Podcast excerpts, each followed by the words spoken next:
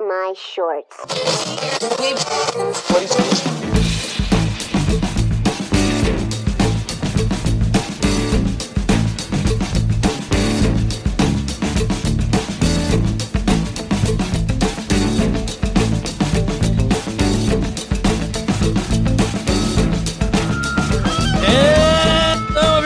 Welcome to the Dave Lee Down Under podcast. I'm, of course, your host, Dave Lee, and this is episode 18. I'm having a case of deja vu here. We, this is the second time round I'm recording this one. It's beauty that this podcast doesn't go out live, that's for sure. Uh, you can join me every single Monday on the podcast. It goes out on all podcasting platforms, including Apple Podcasts, uh, Spotify, Google Podcasts, Amazon Music, Audible all the big ones. Uh, the visual element is available on YouTube as well. That goes out two days earlier exclusively for the patron supporters. So uh, if you're a patron supporter, you can get that two days earlier on the Saturday.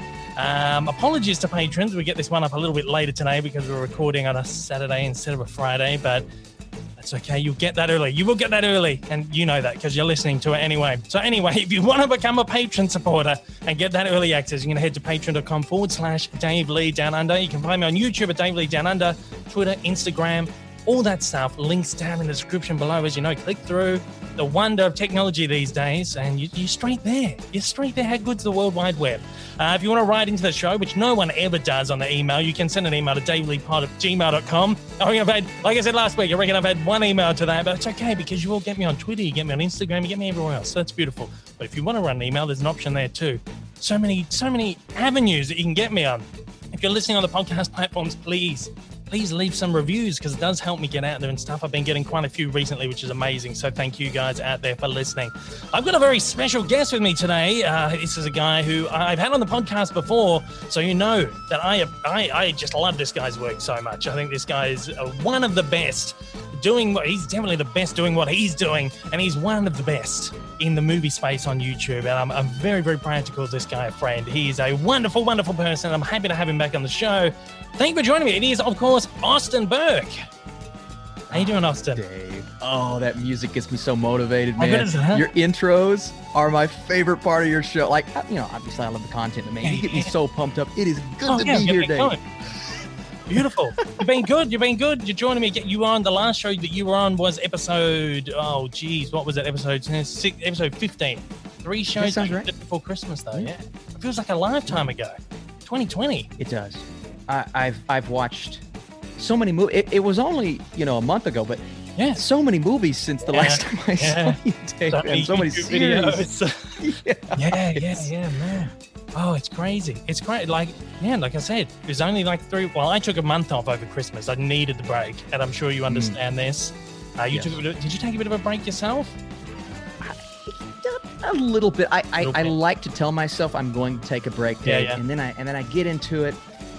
And something about me, it could be the fact that I don't have a lot of friends in real life, Mhm. Dave. I have you, Yeah. but it could Yeah. also be the fact that I just, I, I, I don't know. I'm always having to do Yeah. something, whether it's watch a movie, watch a series, this or that. But I love it, man. I can't complain. I love what I do. I love tuning into your podcast, your channel, and uh, it's just, it's a blast to be back on the show, man. Thanks for having me. Thank you very much. Uh, yeah, no, I'm uh, so happy to have you back on. And uh, you are an expert in all things new movies. You're an expert in all things uh, award ceremonies and all that kind of stuff. Um, theatrical films, streaming films, which we've had a lot of streaming films over the last 12 months. Um, but yes. there's some stuff that I want to talk about today that you are just an absolute expert in. And I need an expert on the show. And who else better to turn to than you?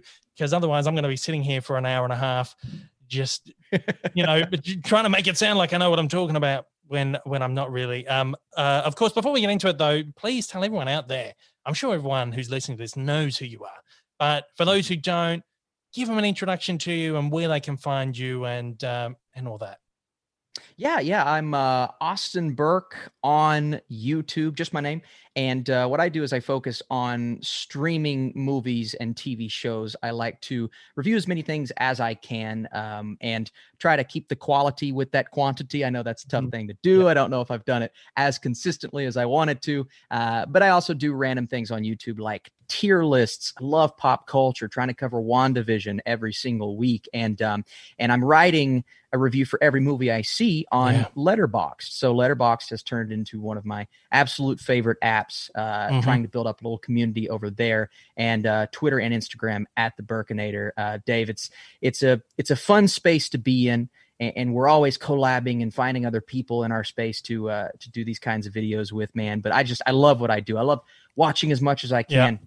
Trying not to overwhelm myself. I got to do a Sundance, which I know we're going to talk about. Watched a lot of movies there, man, and it was just a, it was a fun uh, movie packed TV show packed week. Mm. I also watched two series, and it's just a lot of great content in 2021 so far. Well, and we're only a month in. We're only a month in, and there's been so much stuff already. You were saying how many movies did you, did you watch at Sundance? I watched, uh, I believe, 24. Gee, man, in the space of what was that a week or was that two? It was a week. Okay, so the ma- the majority came Saturday and Sunday. I think I did eight Saturday, eight Sunday. I know I made this joke before the podcast. I am surprised I'm still married. Yeah. my my wife, man. I, I I said, listen, honey, I'm going to be in here. If you want to watch a movie with me, come on over. You know, the movie she chose to watch with me, Dave, was What's that? actually it was the Nicolas Cage uh, Oh, yeah, Prisoners yeah. of the Ghostland, yeah, and we'll talk about it. But yeah. oh man, what what a film to pick! What a film to pick. I've heard some things. I've heard some things about that one for sure. I mean, actually, talking about Nick Cage, I was I almost forgot this. I'm going to be one second. I need to go keep the, keep people entertained. Talk about whatever you want. Yeah, yeah. I'm going to be two seconds. I need to grab something just from over in the corner there. Absolutely. Well, I, I can speak upon that movie really quick, Prisoners of the Ghostland. Um, and I know we're going to talk about Sundance here in a bit, but I, I don't know if I can even say this on the podcast. What Nicolas Cage says in this movie, Dave, Yep. the most Nicolas Cagey. It may be the most Nicolas Cage movie we've ever seen. Oh man. There will be memes, there will be gifs, there will be essays written about this film, Dave. It was, and I, I still don't know if it's actually good or not. I yeah, gave it uh, I actually gave it a, a reasonable score, but man, you will you will not see another movie like this in 2021. I am Let me excited. tell you that. I'm very excited. Now, this right here, um, this is. Just, I'm going to get this out of the way first because I sometimes forget this. I am running a competition at the moment. It ends on the 8th of Feb, so like the day that this podcast goes out to everyone there. So you've got. I'll give you a little leeway. I might. I might. I might leave it open to like the 9th now, just just in case there's people out there who get this a little bit late. I've got two DVDs I'm giving away at the moment. Thanks to my friends over at Madman Entertainment. Uh, Jiu Jitsu starring Nick Cage. Austin can't see that, but there you go. This is that's why I um that's why I uh, you, you mentioned Nick Cage. I thought yes, I need to go grab that DVD. So there we go. Got Jiu Jitsu starring nice. Nick Cage. We got one here called Savage, which is a New Zealand film about New Zealand street gangs. So that looks like a lot of fun as well. Uh, to enter this one, you can head to my YouTube, go to my most recent Blu-ray update video, which is the one for January 2021. Almost said 2020. Uh, 2021 January. um, and you just either let me know your favorite, like straight to DVD D grade Nick Cage movie, or let me know your favorite New Zealand film, favorite film that's come out in New Zealand. How about you, Austin? What's your favorite Nick Cage film, and, and what's your favorite film to come out of New Zealand? Oh my gosh. Oh man. I, New Zealand's tough. I, I don't know off the top of my head. Where was Hunt for the Wilderpeople film? Uh, Yeah, New Zealand. Was that New Zealand? Yeah. That is one of the absolute best movies of that year, Mhm. and, and just one that not a lot of people talk about when it Yeah. comes to Taika Waititi. Yeah. Right? You've got yeah, your yeah, find that. your Jojo Rabbits and Mhm. and uh, your Thor Ragnaroks, but and for good reason. Those films are oh, great, but man, Hunt for the Wilderpeople Mhm. is just magnificent. Incredible. Nicolas Cage, you know, obviously his, his Oscar-ish roles. Something about, and I don't even know if I would say this is a good movie. I have a lot of nostalgia for his Ghost Rider, Mm-hmm. Yeah. and it's ridiculous. And I don't know if it's a good film, Dave. Yeah. But yeah. when I watch that movie, there's a sense of joy that overwhelms me when he Mhm. turns into the flaming skull, Oh, yeah. and I just enjoy watching it. So, uh, not my favorite, but that's one I like talking about. Well, here's actually a, a, a story about that. They filmed that in Melbourne, um, Ghost Rider. Yeah, there was a big kick. There was a big kick back then to have movies filmed out in Australia. It's happening again now because of COVID. It's kind of like people are coming out this way to film their movies so they can actually film them. But back then, they filmed Ghost Rider here in Melbourne. And I, we got a phone call. I was very young in high school, probably, I don't know, very early, like one one of my first two years of high school, whatever. We got a phone call from someone who was like, they're filming Ghost Rider. They're filming this Nicolas Cage film in the city right now. I can tell you where to go. Go down there. I was like, damn, yeah. So me and my parents went out there, and it was it was that scene where he first turns into the Ghost Rider and comes No. down over the side of the building and and da- down the building. And it was uh, what it was an old bank, like a big bank. I think it was I think it was the ANZ Bank in, in Melbourne, like the big like headquarters. And Nick Cage, I'm not too sure if Nick Cage was there. I don't think so. I think it was just a stunt guy, but because we, were so far away. But it was insane to just drive down this street where they were filming the movie. SWAT cars everywhere, you know, uh, Hollywood stunt uh, SWAT cars, man. and then they had uh, like people everywhere, extras and stuff. And they were just shooting this film, uh, this scene where he's coming over the edge of the building. And they had like a massive spotlight, and it was literally just like shining the spotlight down the building, and all the extras were going, you know, sort of thing. But just standing there watching two or three hours of them doing that, it was just insane. And you know, just like that was like my first experience of, and really one of my only experience of being on a film set and just seeing how it all works. It was just yeah, insane. So yeah, I've got a Well, little bit see of a, the you see the behind the scenes videos of how all of these things work, and, Yeah. and sometimes I'll watch them and I'll say to myself, "How does that Yeah. turn into what we see?" Yeah. You know what I mean? Yeah. It just doesn't.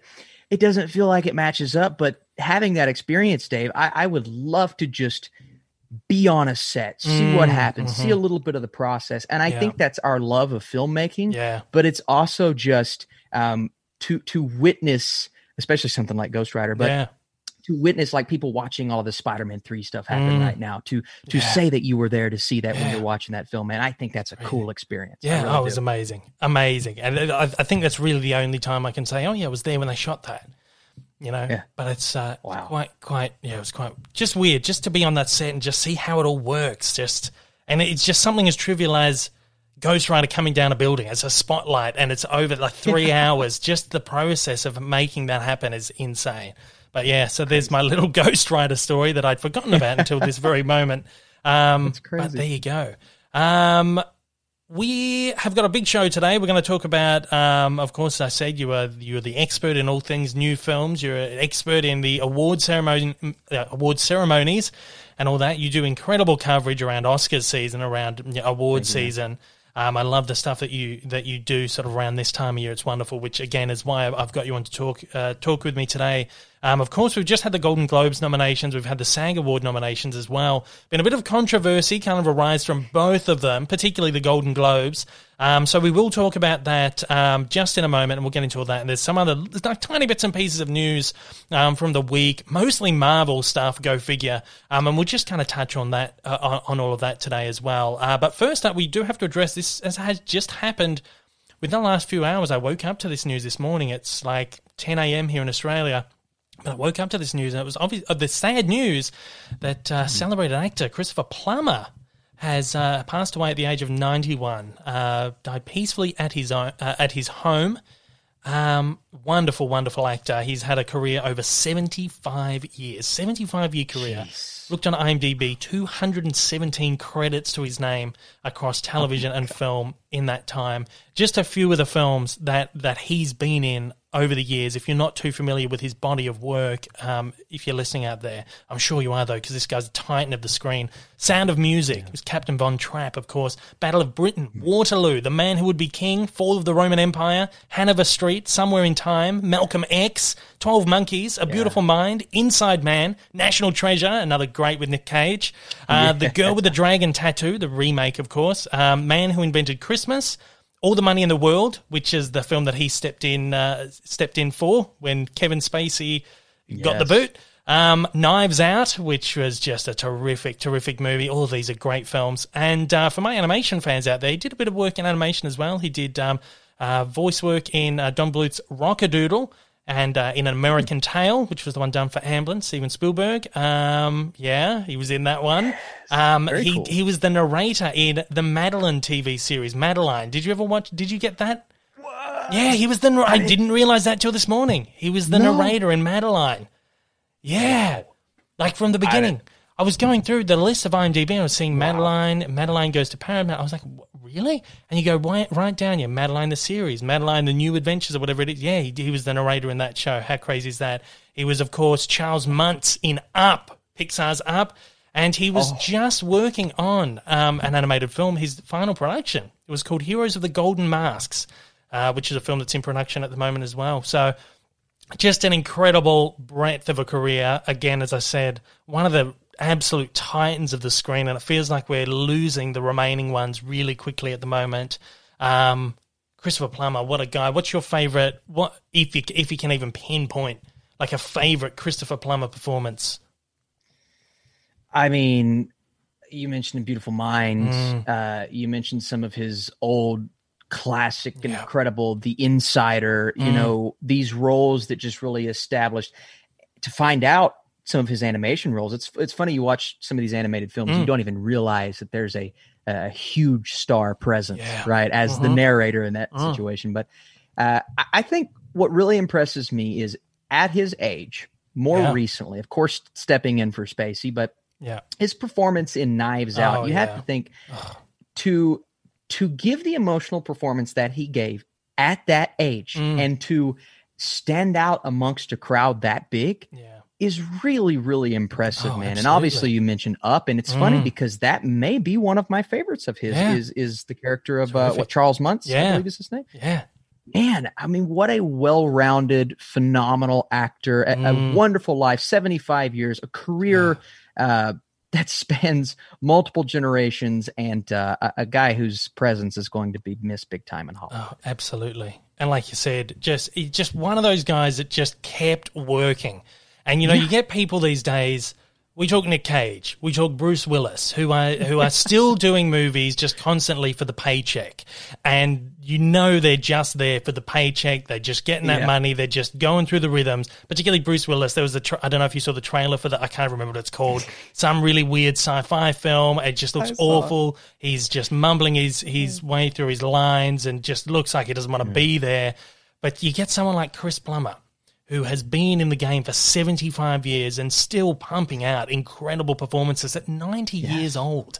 You know, his work in Knives Out, as you said, absolutely phenomenal. And at some of his best work of his career came in his, you know, last decade, last couple of decades. of It's insane. Yeah. It's insane. And it, these, and I feel like all the, the the actors from that generation, particularly.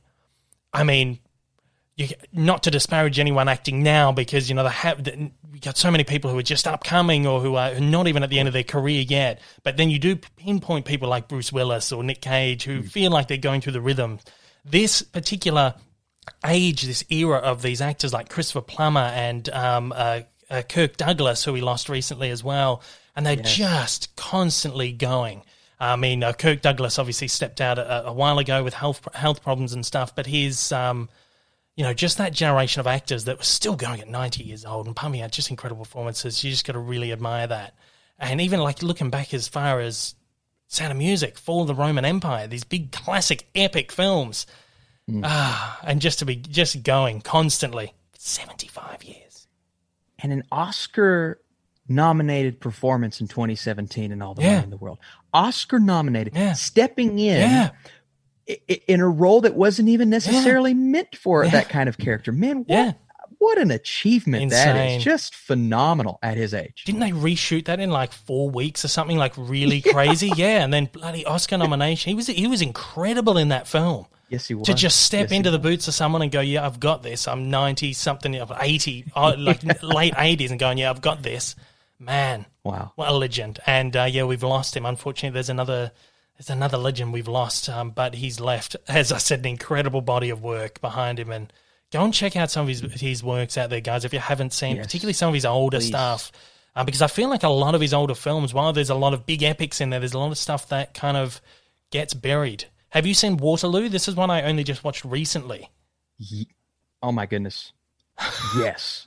And man, you talk about range. Mm, Oh my goodness. Yeah. I just, yeah. I, what, I think I saw that my first year in college. yeah. And I think I saw it because of a film class, Mm, if I'm remembering correctly. And just, man, we lost a legend today. I Mm. mean, just, yeah. Yeah. Very sad. Very sad. Uh, just thought, yeah, we'd, we'd bring that up at the be- beginning of the show um, just to pay our respects to the great man. Great, great stuff. Yes. Yes. at that, we will um, let's dive into the Golden Globe stuff first of all. Now, this has been a very controversial year. Like now, now I said to you before that, that before we started the podcast, I am someone who I feel like is always really far behind on newer releases. Um, and whether that's because we tend to get a lot of, especially like the smaller independent stuff, we get very late here in Australia.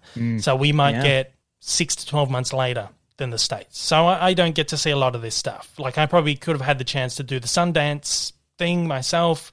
Uh, but as I said, the kind of views that I get on my channel wouldn't be worth me spending, you know, a whole week doing that kind of stuff away from my other other things.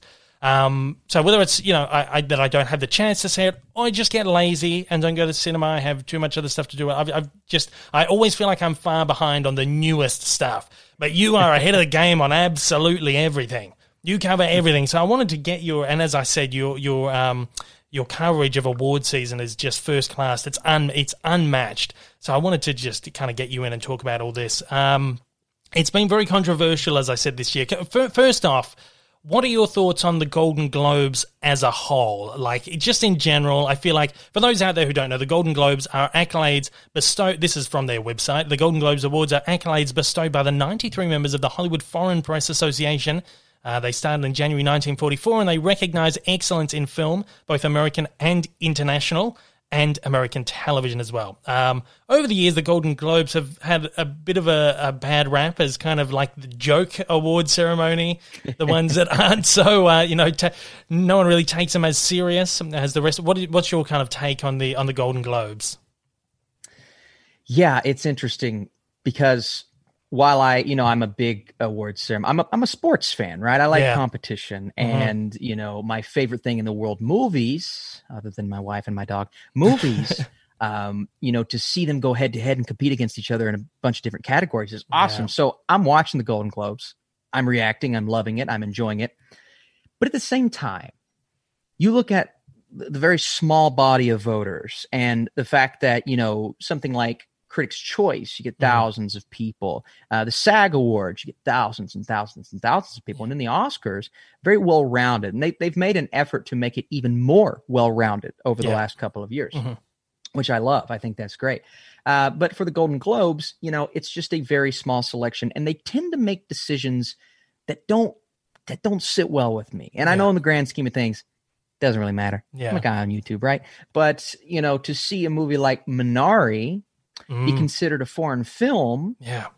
when the movie takes place in the United States and was shot in the United States, to me, that's strange. Yeah. Right. And and some of these decisions, and and then we'll talk about the nominations, Mm. and it happens every single Mhm. year. And at a point, you're just kind of like, is it, mm, is this is part of this joke? Is somebody Yeah. messing with me right Yeah. now? So I still I still, you know, root for who I root for. And Mhm. and most of the time you get the winners that should Yeah, yeah. win. Uh, but in terms of the nominations, they're not Yeah. always up to par, in my opinion. Well, it is obviously a prestigious award to win. It is a prestigious, um, a prestigious ceremony and all that.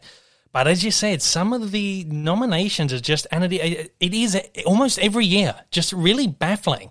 Like this is the award ceremony that notoriously nominated The Martian for best motion picture comedy. Comedy. like what? And it's it's like a recurring thing with this award ceremony. It's almost like I want to give we want to give a, nom- a nomination to this film, but there's too many already in the drama category, so let's just shove it into the comedy category kind of thing. It's almost like Yes, it's that's almost exactly like it. like how are you making your decision sort of thing. And there is a, a big number. You mentioned one already with Minari in the foreign foreign language film, Mm. um, category. But there's quite a few just very, very baffling things. A lot of snubs this year, a lot of big snubs this year as well. Um, Let's just let's roll through them.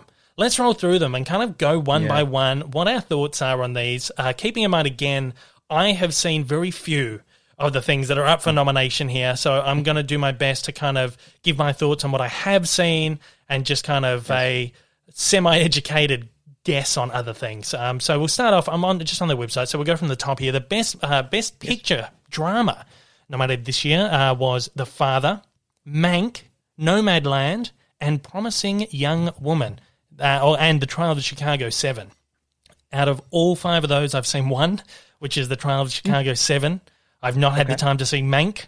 I'm dying to see it. I just haven't had the time. Promising Young Woman, I am dying to see as well.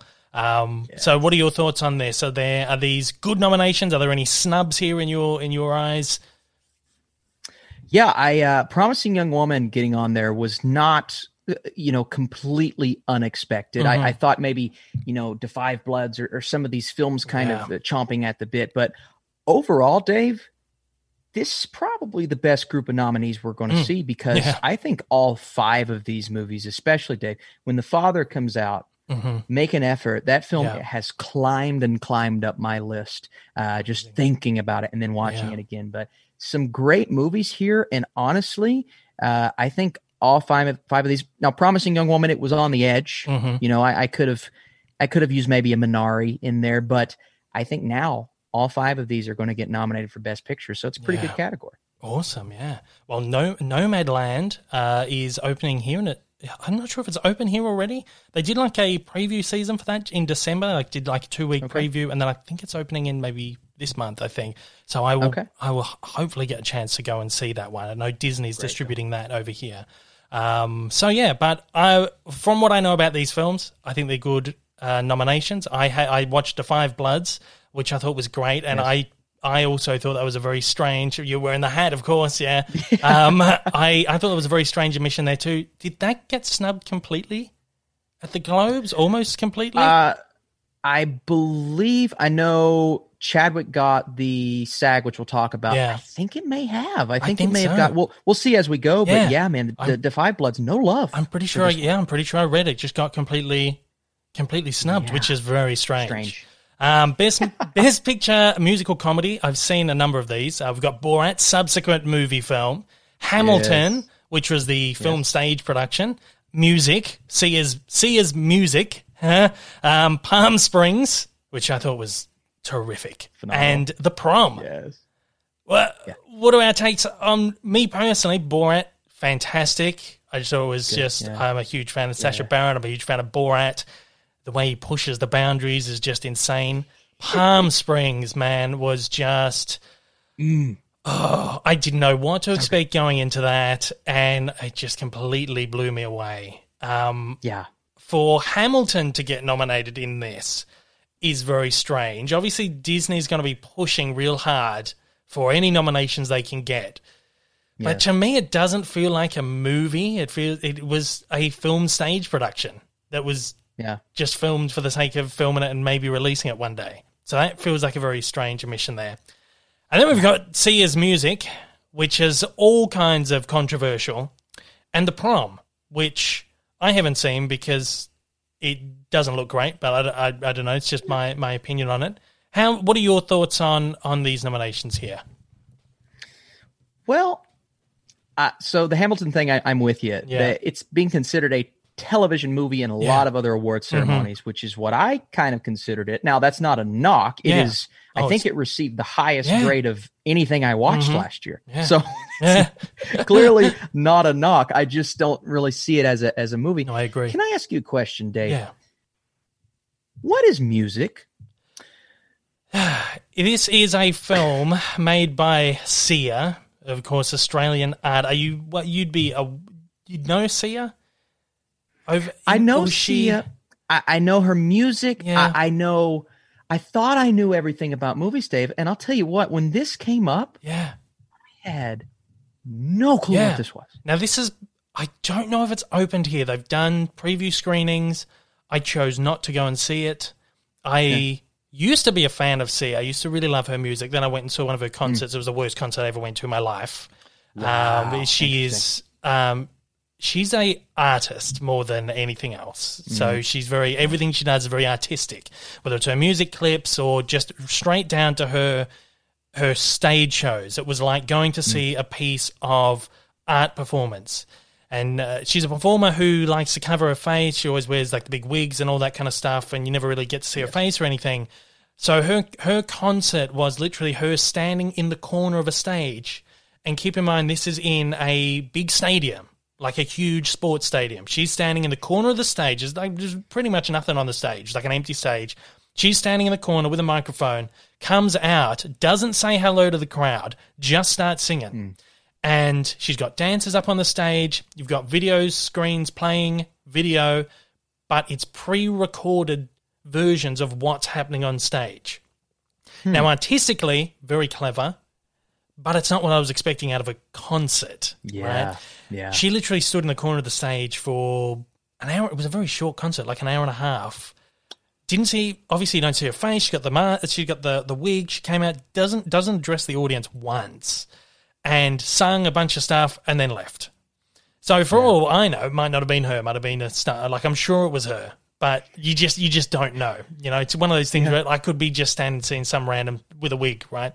So that's how I feel about Sia anyway. But I think her music's I think her mu- music's quite good. But this is this is a movie that she's made. Again, I don't know too much about it, but I believe it's a, about a, a young autistic girl, and the film is supposed to be about um, sort of like a visualization of what it's like to be, um, you know, an autistic person. And she's, of course, cast someone who isn't autistic in the lead Yeah. role, which is where a lot of the big controversies come from.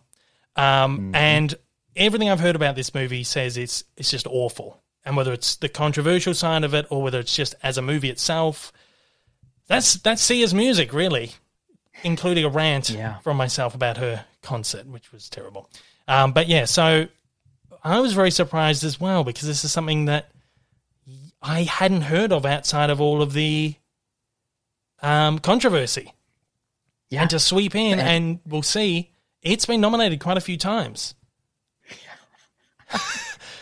I've never been so baffled, Dave, A- and and I felt so bad in my video that I made. I, I'm just like, guys, I I don't. I've never been in that situation before where I had just straight up never heard of something, and now that I'm seeing the controversy, Mm. maybe I have s- slid past it. I try to avoid. Yeah. Most of the time, just like if I see controversial things, okay, and then I'll look in- into it on my own time and Yeah. not necessarily respond to it. Yeah. And you know, after looking into it, I, I think some of the criticisms are valid, and Mm, sure. you know, I, I'm not necessarily intrigued, especially after seeing the scores from everybody, yeah. to watch this film. So where does where does something like this come from? Is it just Mm. a lack of comedies from last year? Because even a movie like Freak, Yeah.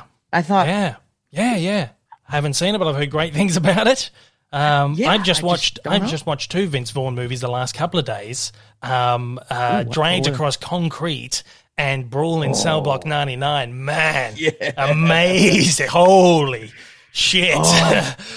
Dave, a Man. new world opened up, man. I know. I am not one. I am not one for like blood and gore and slasher films and stuff like that. But these two films, like whole, like the most brutal, brutally, graphically violent films I've ever seen in my Yes. life, and I loved every moment of it, man. And Oh, he is incredible in those movies, Vince Vaughn. So I'm dying to is. see what he does with Freaky. Yeah. Um. So yeah. Um.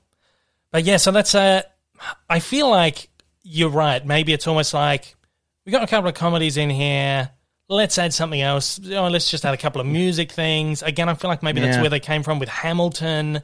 Again, I mean, it's called music. Yeah, so that makes sense. Well, yeah, right? exactly right. Nominate music for music. Why not? Yeah, Um. Hamilton was great. I thought Hamilton was amazing. This was my first experience with anything Hamilton, and I was obsessed with it. I watched it a number of times. good. Fantastic. But again, it is a recording of a Broadway production from a number of years ago that was simply recorded because Lin Manuel was like, um, Mm-hmm. maybe we'll release it one day. Maybe we'll sell it off one day and someone will buy it and Yes. just release it as whatever, or DVD or something. And then it went up on Disney Plus, and now it's apparently a, a movie. Um, again, Yeah. I don't want to disparage it, but it does. It just feels weird. It's it would agree. almost be like and I've, I've heard Disney is doing this. They're prepping a version of the Aladdin Broadway show to go on Disney Plus. So it would feel. I was going to say it would feel like if they filmed Aladdin, the the Broadway show, and then put that in one of these nominations. But I feel like that might actually happen. you know, in a year or two. Oh. So, Wow. what are your thoughts on the prom? I don't really know too much about this one. it's okay. You know, it's not a film that necessarily strikes me. Ryan Murphy's name is attached to it, and Yeah. normally when his name is attached, we see these kinds of nominations. He has a very distinct visual style Yeah. that I like. Um, the movie to me, it was fun, entertaining, does not feel like an awards film. Uh, but again, I think it's honestly just a lack of films in this category. Mm-hmm. Not that it doesn't deserve it. I still gave it a fresh score on Rotten Tomatoes, but uh, you know, it's not one that I was writing home about Yeah. at the end of the day. I'll Yeah. say that. Yeah. Okay. Let's go to the next category, which is um, Best Actress in a Motion Picture Drama. Again, I've seen one of these films. Uh, we've got Viola. Yeah. Davis from Ma Rainey's Black Bottom, which is the one I have seen. Um, Andra Day from United States versus Billie Holiday. Vanessa. Kirby from Pieces of a Woman. Frances McDormand from Nomadland. And Carey, uh, Carey Mulligan from Promising Young Woman. Um, Viola Davis was just terrific in that. I wasn't a huge fan of the film itself. I just feel like Okay. these movies that are like straight adaptation, like almost like it's it's a play, obviously an adaptation of a play, and it just feels very theatrical to me. It just that, that kind of thing doesn't really work for me. I wasn't a huge fan of mm-hmm. Fences either, but the performances in that movie, mm-hmm. man, were just absolute first class. Whether it's Viola Davis or Chadwick Boseman or really any of the mm-hmm. supporting cast, incredible. Um, I'm a huge fan of Carey Mulligan, man. I've just, I am such a Carey Mulligan stan, I have been for such a long time. To see her getting so much uh, just incredible praise and spotlight this year has been amazing. And I don't know why I haven't seen Promising Young Woman yet, but I'm dying to see it.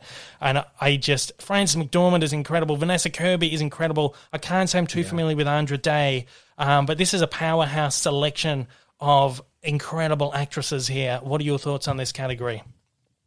I love it. I so four out of the five I, I think are locks for a best uh, uh, best actress nomination at the Oscars. Andra Day, she surprised me because the United States versus Billie Holiday is not the film I think everybody expects it to be. A lot of people see that as maybe an awards contender. I've seen it. I don't think that's the case, but her performance was mesmerizing. So I could see. I personally would have said Zendaya Mm-hmm. but it's not a movie. It's it may go over well with some critics. I could I could see why. Uh, just kind of the, the way the movie plays out and how they're kind of talking about critics in the movie. Okay, so I can see that. um, so uh, you know that kind of who's going to get that fifth spot. But the other four, Dave. I mean, just across the board, maybe one of the strongest we're going to see in terms of overall. Because out of I, I can't tell you who's going to win, Dave. Mm. I mean, I could make a strong argument for every single person in this category. Carey Mulligan crushes it. McDormand was the front runner for so long. Viola Davis is Yeah. a powerhouse in that Mm. film. Vanessa Kirby may even be my personal favorite just because of what she had to do with that movie. But all Yeah. four, um, I, I think, are 100% deserving of being on this list. Yeah. I, I think so too. I just, again, haven't seen many of the films, but just knowing what their performances are like, seeing clips and stuff, amazing. I'm a huge fan of The Crown. I'm like, uh, I love The Crown, man. And Vanessa Kirby, and that was just terrific. Um, so yeah, Mm. I'm. I look. I have to get to these movies, man. I'm bloody doing a movie podcast. lot, and I've. It's seen- so yeah, I know. It's There's so, so much, much. stuff. Um, so yeah, I'm, I'm very interested to see how that kind of um, that one pans out. Actually, I was going to say at the beginning, the Golden Globes. We say as much as they're kind of like a jokey kind of thing. There's a lot, you know, we laugh about them, whatever. They do very much give us an idea of where award season is going to go, particularly in the lead up to the Oscars. there is you know i mean there are obviously a mixture of critics choice awards and sag Mm. awards and this and that but when when the golden globes you know we'll talk about jared leto here in just a little bit Yeah. uh, but when they sneak in these random nominations that's what we like to call picking up steam Yeah. in the oscar race Yeah. and we're seeing that with jared leto and where did it all start well it was the golden globes Yeah. and uh, man we see that i, I think pretty much every year for the last 10 years we've seen one or two of these Mm. nominees just start rolling with the Golden Globes, and Mm. it happens every year. Yeah, it's insane. And I feel like a lot of people don't quite understand about these um, award ceremonies or just have never, you know, kind of stumbled across the information is that they're all lobbied for by the studio. In most cases, it's not just a board of people going, "Oh, yeah, we like that movie, we like this actor, we like this actress, we liked whatever." This the studios put millions of dollars into pushing their films and pushing their actors. There you go, you're wearing the swag. They send you big swag boxes of stuff Yeah, for your consideration and big press ads in like uh, Hollywood Reporter and Variety and all that kind of stuff. is a massive push from the studios, and a company like Disney will just millions and millions of dollars to just get a nomination for something. Yeah. Um, so again, every now and then you do get someone who just slides on in there, and you kind of think, well, what's the studio done kind of behind the scenes? You know, we're not privy to a lot of it, but that is, there's a lot of pol- uh, politics kind of involved in, in these things. It's not Yes. so much, that was a great film, that was a great actor, you know. Talking about actors, best actor in a motion picture, uh, Riz Ahmed, Sound of Metal, I saw that one. Oh my gosh, amazing. Very, very good. Chadwick Boseman in Ma Rainey's Black Bottom, of course. Uh, Anthony Hopkins in The Father, Gary Oldman in Mank, and Taha Rahim in, uh, I'm going to pronounce this correctly, The Mauritanian. Is that correct? Yes. Mauritanian, Yes. yeah. Uh, again, and in just powerhouse collection of actors right here. You've got the great Anthony Hopkins right there, Gary Oldman, Chadwick Boseman, the man, our king. He is up. Oh man, and Riz Ahmed is a guy who has come through recently and just absolutely blown away everything he's done. I watched what Yeah. was that series he did for HBO? Um, the night before was that was that the one that he was in? Yes. Oh, Yes. incredible, incredible stuff. Very good. Amazing. Very, very I'm not too familiar with Taha Rahim, I will say, um, but I'm sure he is as if he's in a league with these guys here. I'm sure he's a powerhouse Mm-hmm. as well. Out of the two that I, the two films that I have seen, I want Chadwick to win this because I love the guy. He again, he's our king. He is an absolute legend. But Riz Ahmed was incredible in Sound of Metal as well. It's it's very tough. Where do you stand on this category? Oh, it's so stacked. It's so stacked. Now, uh, the Mauritanian did surprise me with that nomination. He's very, very good in the film. I think again the lack of Five Bloods, Delroy Lindo. I, I Mm, was yeah. very surprised. Oh, yeah, man. is- Yeah, man, really starting to get me nervous Yeah. about the Oscars. And we even saw with the SAG Awards, which we'll talk about, Mhm. uh, Steven Yeun, I believe is uh, Yeah. Yin Yun, uh, slip in above Delroy. So not a lot of love there. But in terms of Martini, really good. I- Yeah. I'd say the four there: Riz, Chadwick, Anthony, Gary. I think Gary's a lock at this point for the Oscars. This Mhm. points to that. yeah. I my heart wants Chadwick. Honestly, my Yeah. heart kind of wants Chadwick or Riz yeah. um, because it's like you look at Anthony Hopkins, it's like, oh, he's been there, Yeah. he's done that, he's won the Yeah. awards. But Dave, the father, is outstanding. I have to see It it. is, I mean, to live, you're basically living a life, seeing everything from his perspective Yeah. through a man with dementia Oh wow. who can't remember Yeah. where he is and, and, and who is around him. and what a heartbreaking, heartbreaking film. And, and just to see that performance, it could go either way with, with Chadwick or Anthony. Mhm. It's according on which one starts to pick up steam. I still think Chadwick's going to win it, but Anthony Hopkins, be on the lookout for him this Oscar Oh, season. you got me excited for that movie. I'm definitely Oh, gonna. I'm definitely fast tracking that as soon as I can get a chance to see it. Yeah. Definitely. But yeah, you mentioned Delroy Lindo, The Five Bloods. Man, mm. his performance in that film is just outstanding, and it baffles me now that you mention it that he is not in there. Like I said, that movie just got so snubbed in this. We talked about The Five. Bloods last week. I thought it was a really great movie. I didn't love it, completely love it, but I mm-hmm. thought it was incredible, incredible film. Yes. And a lot of that film rides on on Delroy Lindo's performance in that movie. To see him snubbed here is just. I think I even wrote in my Letterboxd review all the awards to Delroy Lindo, and to see him not even nominated, it's just like man, it's stuff like that. It just really baffles you. All right, so let's go on to page two. We've got Best Actress in a Motion Picture, Musical, or Comedy. Uh, we've got Maria Bakalova, uh, Baka, uh, Bakalova from Borat, subsequent movie, movie film. Kate Hudson from Sia's Music. Michelle Pfeiffer from French Exit. Rosamund Pike, I Care a Lot. And Anya Taylor Joy from Emma. Now, I have seen Borat and I've seen Emma as well. Mm. Out of those two, Matt, I just want Maria Bakalova to take this award because she was outstanding in that film. For someone to be in a film with Sacha Baron Cohen and outdo him at his own game, she was game to do anything that he was up for doing. To see someone Yeah. from out of nowhere, really, come in and just stand him up in his own film, I, I think she just deserves deserves it all. Deserves all the praise. Yeah. I'm so happy she's at least been nominated here. Um, Anya Taylor Joy, though, as well, man. I just think she is incredible. I'm again, I wasn't a huge fan of Emma. it's a film that I feel like I want to go back and watch because I feel like I didn't absorb it all properly at the time. Mm-hmm. I feel like there's more in there to unpack. I enjoyed it, but I feel like there's kind of more to it. But she was amazing in that, and she was incredible in uh, the Queen's Gambit um, on on Netflix. Man, I'm, be- I'm Yeah. becoming such a big fan of hers as well.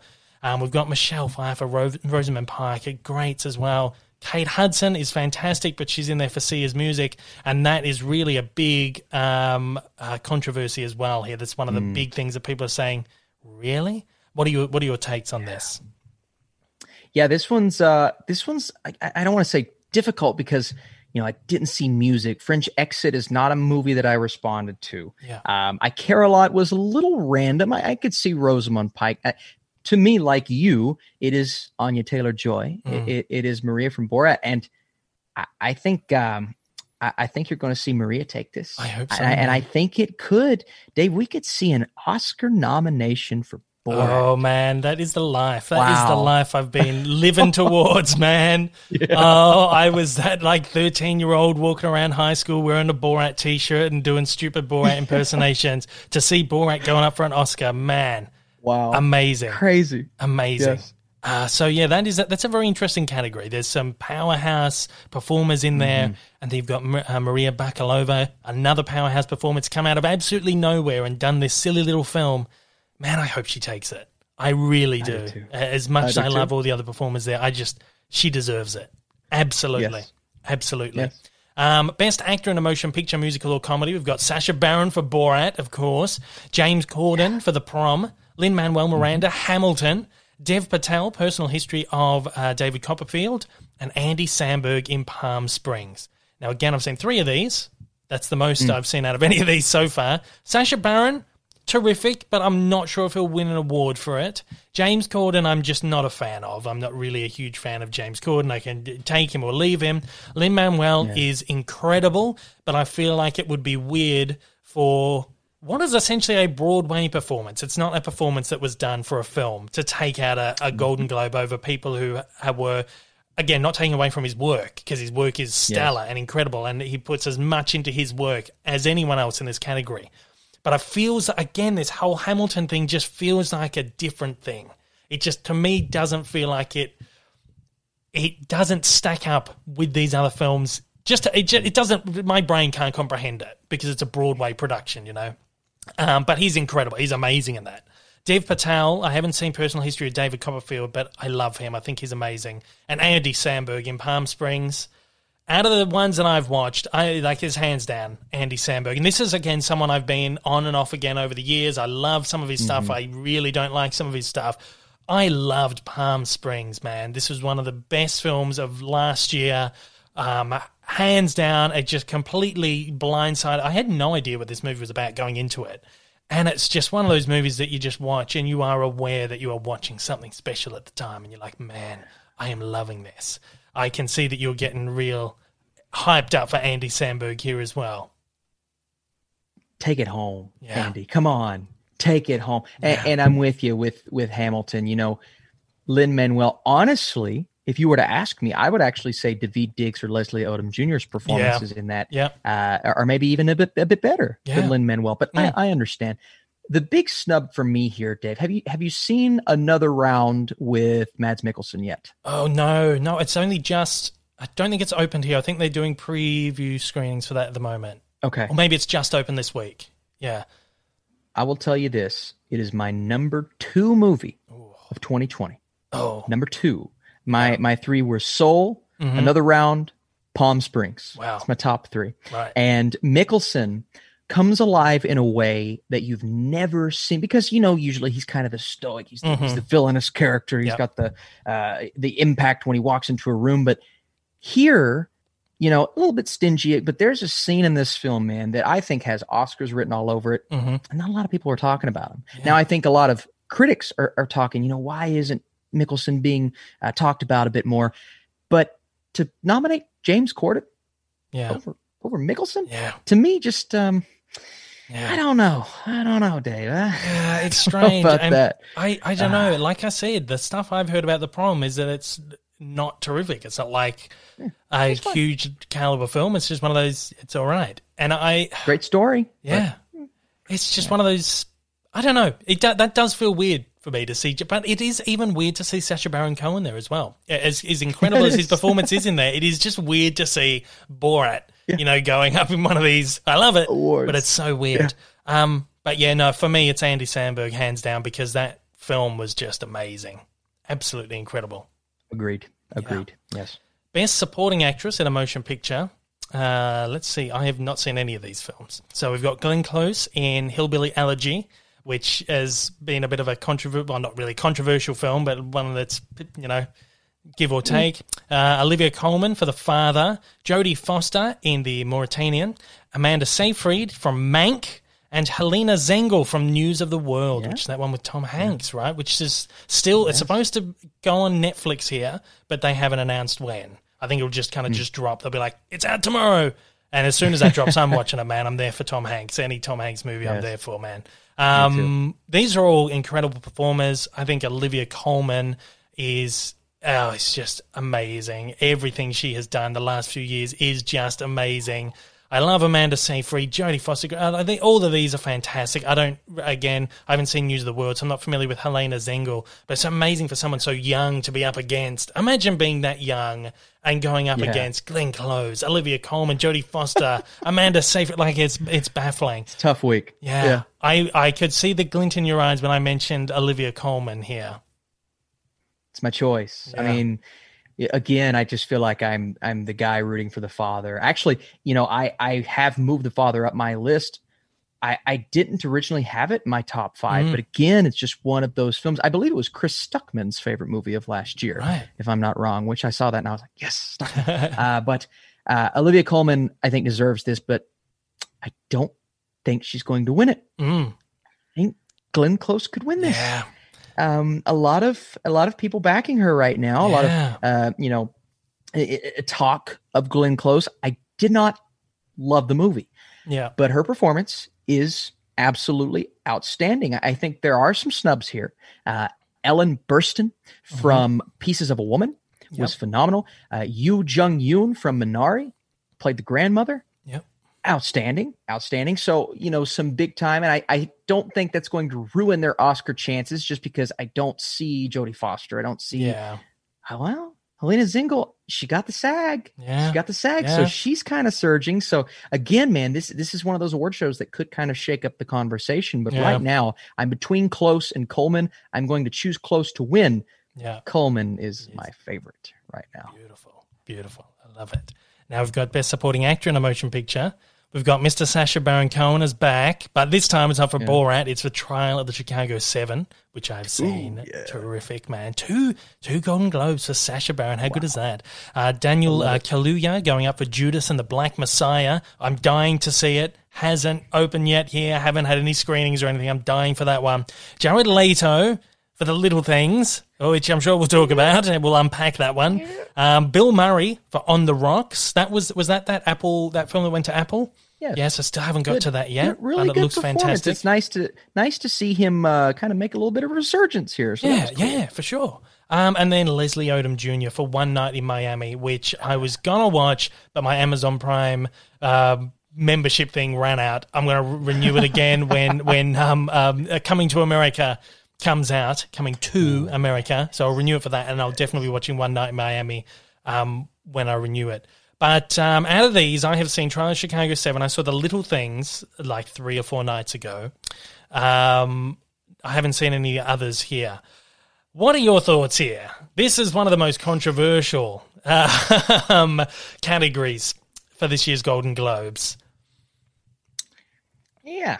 Well, this one was weird. I'll tell you. Uh, you know, it's just so strange. And I and and I had someone on Twitter say, "Austin, you don't like Jared Leto? He's a good actor." I love Jared Leto. We're not talking about Jared Leto as an actor. We're talking about Jared Leto in the little things. Mm. And I didn't respond to that movie all that much. And Yeah. that's fine. It doesn't. Mhm. It's the performance, right? Yeah.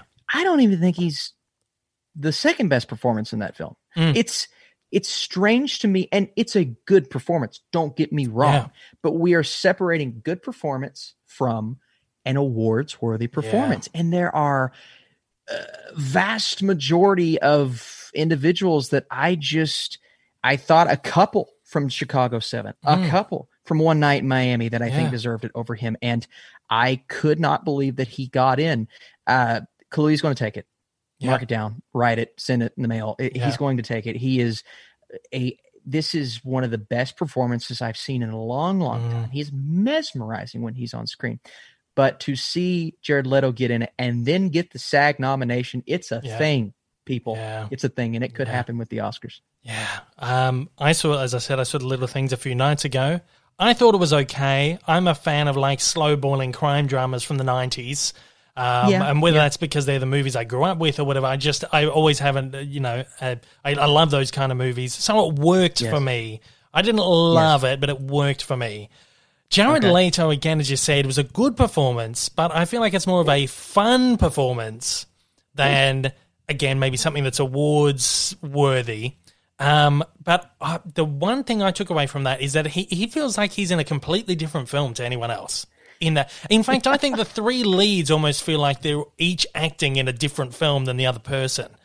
So it's kind of they all deliver fantastic performances, but they all just feel so vastly different that it's almost like even that that movie going up for the award is very strange.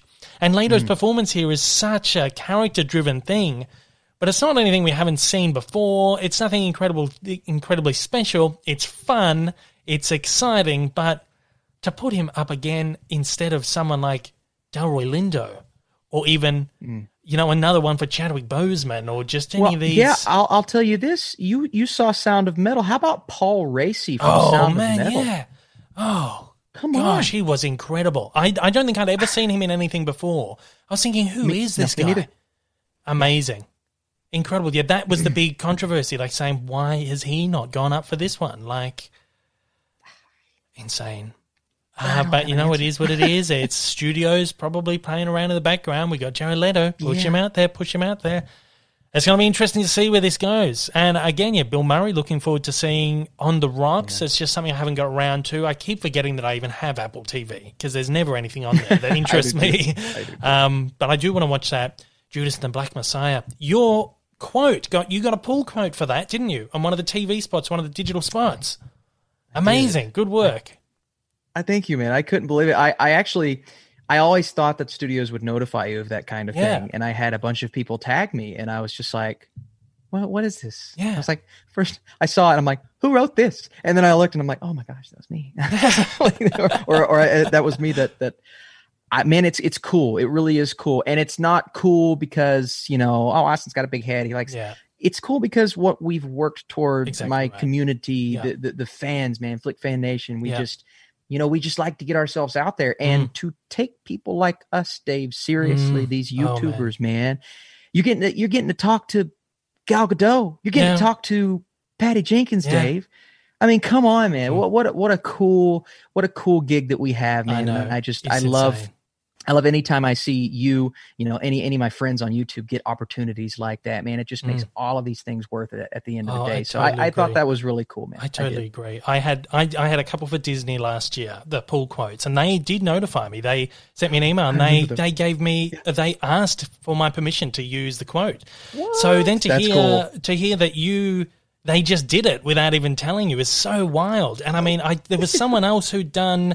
Uh, was it Griff Schiller? His uh, quote um, for WandaVision was used in the WandaVision, and, and he didn't know either about that. He wasn't notified. so how weird to just like it's just another Yeah. world. But yeah, every time I see one of us guys from YouTube, one of us gals from YouTube, you know, any just getting this that recognition, as you said, it's not a big headed thing. It's almost like I've I've been reviewing things for these studios for ten years now, for various outlets, and you put in so much work, and a lot of the time you feel like you're not taken as seriously as maybe not that you think you should be taken. Uh, no, not as seriously as you think you should be taken, but you're not taken as seriously as you'd like to be taken.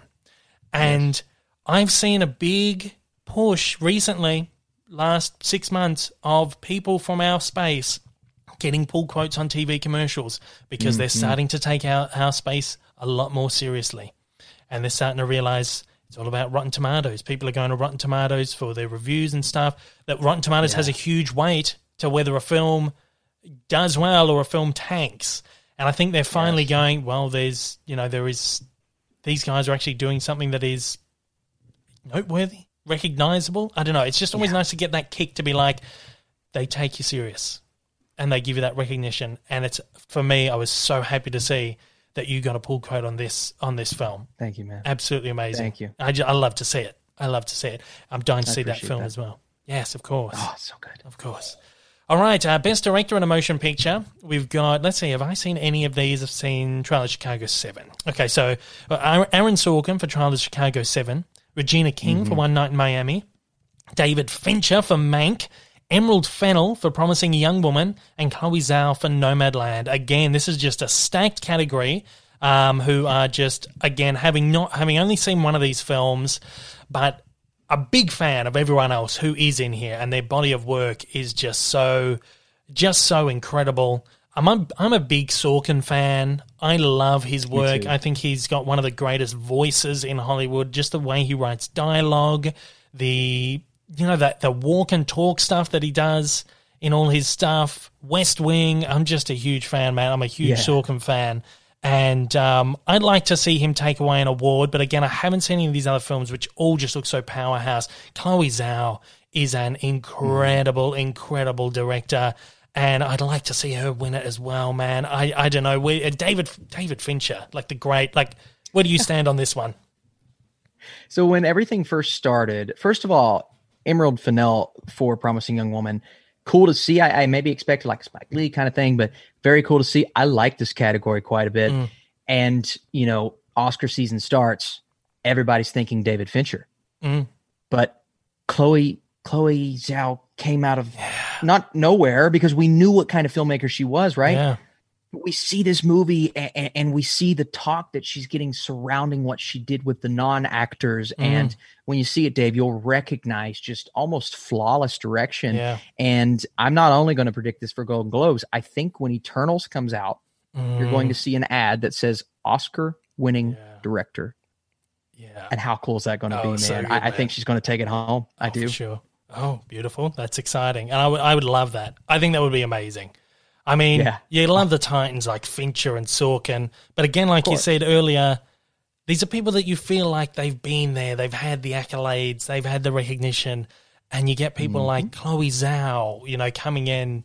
It's just like these real auteur directors who Yes. just just to get that that recognition is wonderful. I'm dying to see Nomadland when it when it opens here properly. Um, yeah, so yeah, very excited for that. But yeah, but, but like you said, Spike Lee is a very interesting snub for this. And again, we're getting a big snub for The Five Bloods. I was going to say maybe they didn't push the film, but you're wearing the hat, so they obviously did. It's just it's baffling. Big but time. but uh, that said, this is a really wonderful um, uh, selection of uh, directors here, and it's really good to see three women up as well.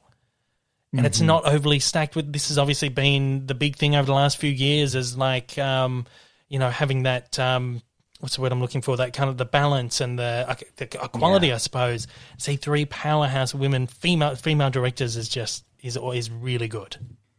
and it's not just you know some people will be like oh well they had to no no no no No. these these three directors Mm. directed some absolute incredible Yeah. films and they would I, I think they would make a huge mark with any, I mean, you just look at what the Oscars has been trying to do and trying to make things diverse and this and that, but Yeah. you have to create quality movies Yeah, for that. And you, you talk up and coming directors. Oh my goodness, Regina King too. Don't- Let's not forget One Night in Yeah, yeah. Miami, what she's been able to do, transitioning from an actor to a director. But Mhm. you could see all three of them get nominated for Best Director Yeah. at the Oscars. And uh, again, man, I love to see it because there are three well-deserved nominees, and of course, Fincher and Sorkin. I mean, they are Yeah. the OGs. So Yeah. yeah, they they all deserve to be there for sure. Uh, we've got best screenplay motion picture. Uh, we've got Emerald Fennell is back out for Promising Young Woman. That geez, that movie is sweeping these awards, just crazy. um, I'm so I'm just I need to see it. I need to see it. Uh, we've got Jack Fincher for Mank. We've got Aaron Sorkin again for Trial of Chicago Seven. Christopher Hampton, Florian Zeller. Oh, this is a is this a double? Oh, we've got two Yes. people nominated for the one film, right? So Christopher Hampton and Florian Zeller both for The Father, and then Chloe Zhao again for Nomadland. Again, the only one I've seen of these is Trial of Chicago 7. I love Sorkin's writing. I think it is just so, just um, incredible. I didn't love the movie. I liked it. I didn't think it was incredible. I didn't think it was fantastic. I don't think it's his best writing. Um, and again, Agreed. I can't speak on the other ones, but what are your uh, what are your thoughts on on these ones?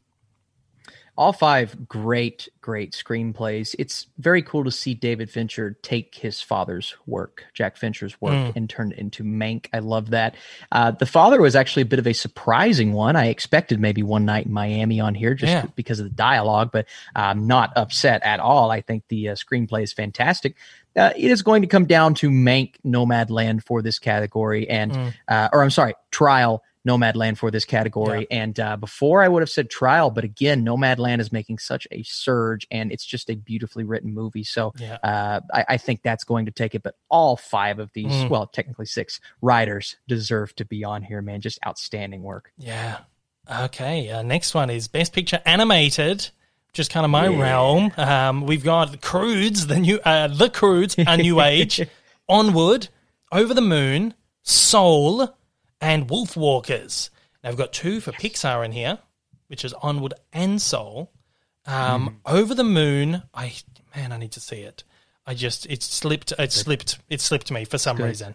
Looks amazing. Uh, Glenn Keane, of course, is behind that. Who was a um, one of the uh, Disney animators from the Renaissance period. I've actually met Glenn Keane, a wonderful guy. I've got it. I got him to sign my big Art of Disney book. Massive, like little sketch of the Beast from Beauty and the Beast. Man, Oh, it's one of my prized cool. possessions, and his his stuff is his his stuff is wonderful. Um, Croods a new age. Uh, it's almost like it feels like it's the one that's just been thrown in there just because. um, and Wolf Walkers, I haven't seen just yet. Um, but that's from what's the uh, name of the the studio that that has come from? I always Ooh, forget. uh, um, it's the yeah, I Irish. can't they're think of Irish, it. aren't they? Um, let's let me just have a look at this. Wolf Walkers. Um, it is three incredible movies. yeah, yeah. Oh man, why is this? Um, Wolf Walkers. It is from because they did Secret of the, the Kells, Song of the Sea, Cartoon Saloon is the That's it, name of them. Cartoon Yeah, Saloon. and I believe they are they're based out of Ireland. Yeah, Irish Cartoon Studio, and their stuff is just Yeah. insanely incredible. Um, me personally, Soul was one of my favorite movies of last year. It floored me. Like incredible, incredible film. It just everything. The animation, the writing, the voice performances, just it's just such that movie. I got to the end of that movie, I rewound it to halfway to the halfway mark and rewatched the last like act and a half Wow. again because I was just like, I need to keep soaking this film in. It's, and I never do that. I can't say I've I can't say I've ever done that before. I just I loved that. That would be my pick. Onward was um, Onward was good, but I don't feel like it's awards caliber. It's certainly not Agreed. top tier Pixar. But I wouldn't be surprised if something like Wolf Walkers took away the award because of just how gorgeously animated that film is, and um, it's so artistically just original and unique. And it just wouldn't, yeah, it wouldn't surprise me if that came through as that, maybe not the underdog, but everyone is going to expect Soul to win this, I feel. But I would not be Yeah. surprised if Wolf Walkers took the award. How are you feeling? Yeah, it's almost. I mean, we've had many cases of this over the last couple of years. You have that big name film like Soul, and then one uh, kind of like last year with like a Klaus or something Yeah. comes in out of Mhm. nowhere, and and you know, Wolfwalkers is that movie, and up until Soul, it was by far Mm. my favorite animated film of the year. What a beautiful achievement that was! Great Mhm. voice cast and and gorgeous animation, but again, it's just when you're competing against a behemoth like a maybe even a top tier Pixar film like Yeah. Soul, it's very hard to compare. And you know, love Wolfwalkers, but I'm with you, Dave. Soul was my Yeah. my number one of last year. I mean, I just ate that movie up. Everything about it is amazing, Mm. and um, I, I want a Best Picture nomination. Don't think I'm going to get it, but I think it takes home this award. Yeah, I agree. I think, I think it has a chance to take a Best Picture nomination. I feel it does. We've only had three films ever nominated for Best Picture Yeah. animated films, uh, which is Beauty and the Beast, Up, and um, Toy Story Three. I feel like Soul is on is is that caliber of film, and it would I ha- how many how many um uh. Uh, what do you call it? How many films are able to be nominated for Best Picture this year? Do you know? Because they keep changing it. Is it up to ten? Yeah. It is up to 10 next year. It will be officially 10. No Yeah. less, no more. Okay. This year it is up to 10 and because of that something tells me we're not going to get 10 once Yeah. again, but man, if there was ever a 10th spot, Yeah. so please, sure. I hope it gets in. I would love do. to see it, and I would love to see it take the award. It won't, but I would love No. to see it. I don't know Me if we'll ever Me see too. an animated film take one, but uh, but man, that'd be great. Um, let's take a look at probably the most controversial one, uh, the most Mm. controversial category here, which is Best Picture Foreign Language. Um, we've got another round. We've got La Llorona. Uh, so another round is from Denmark. La Llorona is from France. Uh, we've got The Life Ahead from Italy. Um, Minari, USA. And the two of us, France, USA. So what are our what are our thoughts here? I haven't seen any of these films here. Well, I can tell you Minari is not I don't know why it's in this category. Why is and okay, I get foreign language, but even then it's just like I don't it's an American movie. If anything was Mhm. ever an American movie, it's about a family trying to start and and build this farm. They're living the American dream Yeah. in the film. Yeah. Wh- What what did they, what do we miss here? Mm. And maybe it's the perspective from because it is the Hollywood foreign press, and I look at the lack uh, best picture like a Judas and the Black Messiah and a Da Five Bloods, right? Maybe they don't. Our perspective on these events, like a Judas, like Da Five Mm. Bloods, very you know American centric, like our history type of story. So even from then, I, I can see their perspective on that. That maybe Yeah. they're not as aware, which is fine, right? So I Mhm. can see movies like that getting snubbed. But when you put a movie like Minari in the foreign language category, when it is just, I I mean, it, it, is it is built around. I I just I don't get it, Dave. Can you explain this to me? Because I, just don't get I it. I don't get it either, and I feel like um, foreign. La- I I feel like foreign language, foreign language as opposed to best foreign film is their way to kind of cover the track of being able to just do it. But I don't think it belongs there because it's because this is the no matter what it's called foreign language. This is the foreign category. Yeah, Having not seen it, it's not a foreign film. It might have a foreign language, but it's not. It's not a foreign film, as you said. And again, as someone who's not seen it, I know. I know this. I know enough about it, and I think it's. I think it's baffling as well. Imagine if that takes out the award. Like this again, we are not disparaging the film. I'm sure is incredible. Everything I've heard about Oh, it's like it amazing. is an amazing film. Yeah. But yeah, it's one of those just so just things that's just so baffling. Well, this may just be their way of including it because Yeah. Minari is a top 10 movie Yeah. for me last year. It's a, it's a beautiful, beautiful film. And they could have said, you know, this needs to get in somewhere. Well, let's just put it in this category. But even then, it, it, almost feels like a, a slight against the film. And I know Mm. that's not the Yeah, yeah. intentions. I understand that. But I ju- it just doesn't sit right with me, Dave. Now, I- I don't know if it's going to win. I, I think when you look at foreign language film, I, I think of another round as the best of last year. Yeah. But because Minari was a top tier uh, A24, you know, Mhm.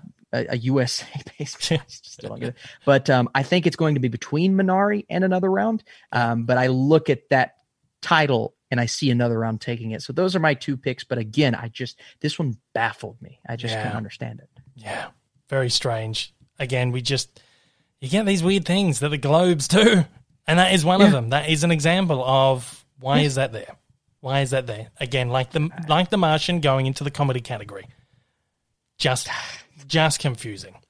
Um, now that's most of the the film stuff out of the way. Other than like the best score and the best music and stuff, we're running a little low on time. We'll quickly kind of look over the television stuff. You're a big TV guy. You do all the streaming Yeah. stuff. Best drama series: The Crown, Lovecraft Country, uh, The Mandalorian, Ozark, and Ratched.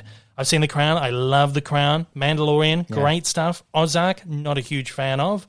Ratched Lovecraft Country, I haven't got around to seeing just yet. My pick would probably be The Crown out of what I have seen, but I'm hearing great mm-hmm. things about Lovecraft Country. I love every movie in this category, or every series in this category, except for Ratched. I yeah. don't. Again, it's Ryan Murphy. I just don't mm-hmm. know why it's on there. Yeah. Um, you look at a, and I guess it was a limited series, but even then, it should be on here. The Queen's Gambit. Yeah. Was oh, yeah. not. What well, actually, there? was that on this one or the SAGs? Oh, yeah. Queen's Gambit is here, and this is a question I was going to ask you actually. Um, Ooh. It is listed as a tally movie, best okay. television okay. motion picture. So the question I was going to ask that's how do we how do we determine what is a television series mm. and what is a television motion picture? Particularly in the case of the Queen's Gambit, like okay, if it's a three part thing, a two part thing, three part thing that runs for two, three, four yes. hours, whatever. Okay, television movie. But something that's like what eight or nine episodes long, it feels like a film, but it's a television series. It's a mini series. Yeah. It's not a television film. I. How do you? Uh, the way they name their categories, right, with yeah. foreign language yeah. feature and uh, best television motion picture. I think television motion picture. I think something like maybe a Hamilton. Yeah. You know, that makes more sense to me for sure. Uh, but yeah, it, it's just maybe even change the name there. Now, Small Axe. Yeah. Have you seen any of those? No. Days? Those are legitimate movies. Those mm. are, it, it's five different films and every film is different. That makes sense to me, right? Yeah. But you have something like the Queen's Gambit, and that's probably why I was thinking that is it just feels like even a let's call it limited series. Yeah. Oh, yeah, exactly right. throws me off. I don't yeah. know. I don't know. It throws yeah, me off. It is weird. but. It just feels. Maybe you're right, but uh, Queen's Gambit does feel like well, it's a limited series. It's a yes. full story, beginning, middle, end, and it's closed off. Maybe that's yeah. how they determine it.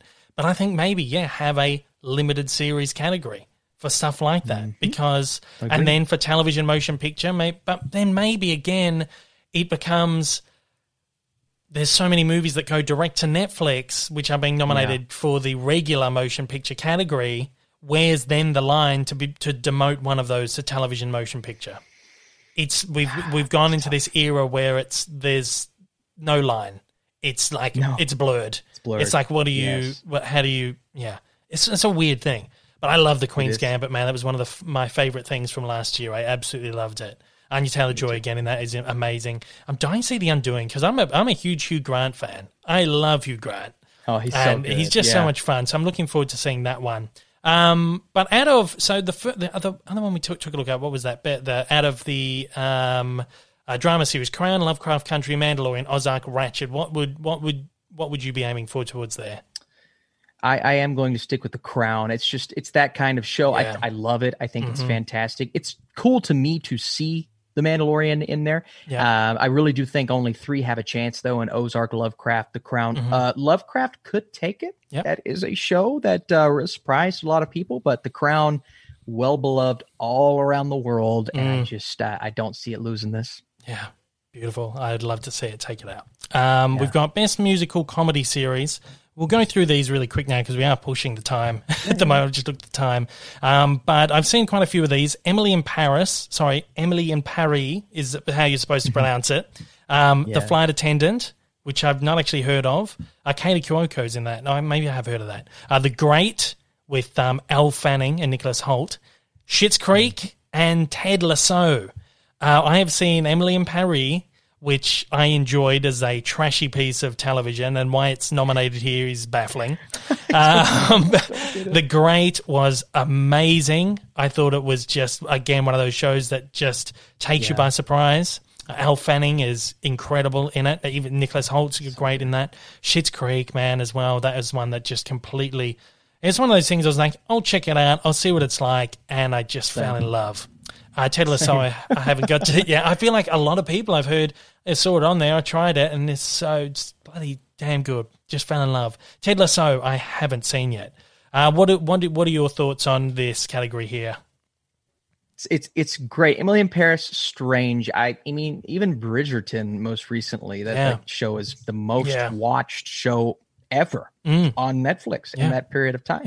Uh, and it's great. So, you know, I I just think they were kind of scrounging to try and find people or, or shows to put in this category Yeah. at that point. But uh, I think the great is great. I think Mm. Schitt's Creek actually takes this home. Ted Lasso is amazing. Yeah, I've heard. I mean, it things. is- It is a. I, I the first episode I said, well, it's good. And then Mm. by the end, you're invested. Sudeikis' is best performance I've ever seen, and that show is going to have longevity for years and years. I see this thing going for a long time. It is fantastic. I kind of want it to win, to be honest. But Mm. Yeah. Schitt's Creek, it had an incredible run. It's a great show, and uh, I think that's that's going to take this home. I think it's deserving of it for sure. Yeah, absolutely. Didn't it? great. sw- Was it the Emmys last year? It absolutely sweeped. Like more than any other show Everything. in history. Like amazing. Yeah. Or like up there with like Cheers and stuff like that. Like crazy, crazy, Yeah. crazy. Um, the rest of the Golden Globe nominations are all kind of the the uh, the acting ones, but there's like I've just noticed there's like three more pages, so we might give them a skip. But is there anything in there, kind of off the top of your head?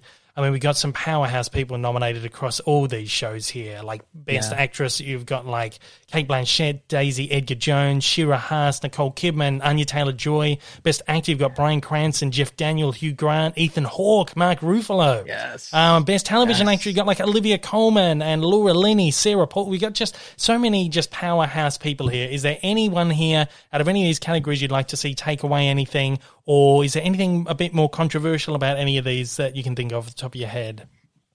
honestly nothing too uh, nothing too crazy when it comes to these categories i would love to see actresses like shira haas uh, she had one of the most emotional scenes from last year anya taylor joy obviously in the queen's gambit which dave actually the show while fictional takes place in the city that i'm living in right now Oh wow! which is really cool. They actually go. redid. Uh, there's this huge building in town. They turned the entire first floor into a Queen's Gambit celebratory Oh wow! uh, room. It's very cool. I've not been able to go yet, but I Yeah. really want to go. So that's pretty cool. Uh, so Anya Taylor Joy, Mhm. absolutely. I thought Mark Ruffalo's performance, and I know this much is true. Both of them, he plays two Yeah, people, yeah. but they're outstanding. Again, Sarah Paulson for Ratched.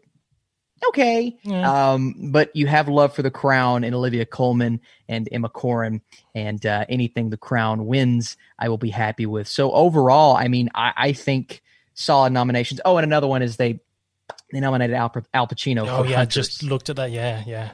which um, okay. He's I mean, there, he's Al Pacino. he's there because he's Al Pacino. That's why he's there. I mean, you know, you're gonna you're gonna go get Jack and Jill Dunkaccino and Yeah. throw that in on the. I just I, Well, okay, this is the right. guy who was in The Godfather and Scarface and so many incredible movies like that and never won an Academy Award until Scent of a Woman. So it's, uh, you know, it's one of those things where it's like, Right. throw him in there because he's got to get, give him a little bit of recognition. And, you know, that Scent of a Woman thing is just so crazy. Like, didn't get one for The oh. Godfather, didn't get one for Scarface, you know, Heat, Scent of a Woman. Well, we didn't give him to the we didn't give it to him for the other ones, so we should you know make amends, sort of thing. But I feel like Yeah. it's the same. You always see these people just pop up because it is Al Pacino. Is that Glenn Close this year for Hillbilly Elegy? Well, maybe. guess we'll see. Yeah. Very interesting, man. Um, we'll cap Yeah. the Golden Globes right there because everything else is stock standard. And we could talk about it for hours and hours. We'll Yeah. briefly look at the SAG Awards. Now, one of the biggest controversies that I found came out of this was the stunt category, um, where we've got. Um, because a lot of these nominations are very similar to the Golden Globe, so I feel like we would just be tracing over like what we've already done. So a lot of the the actors um, are the same, the actresses are the same, and again we're seeing that pattern that we will see continue throughout award season.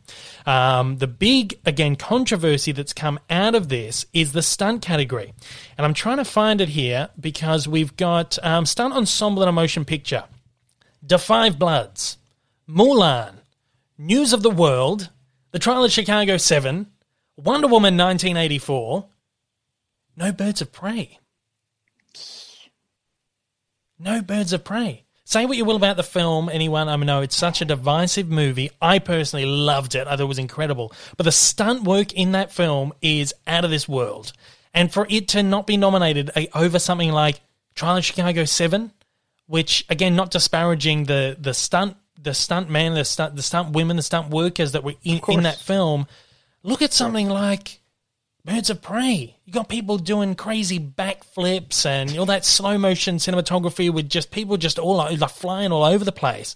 Insane stunt work to the level of, if not even better than Wonder Woman 1984, even. Ah, and she's doing it herself. Yeah. I mean, Harley Quinn's doing all this. Yeah. come on, man. Even a movie like, okay, obviously Tenet. Yeah. I mean, have we have yeah. we seen the behind the scenes where they're mm. you know learning how to fight in reverse, yeah. which is incredible. Even something is you know you wouldn't think of it for an awards, but Extraction mm. on Netflix. Yeah. Oh the yeah. Old Man. Guard. Yeah. Yeah. Yeah.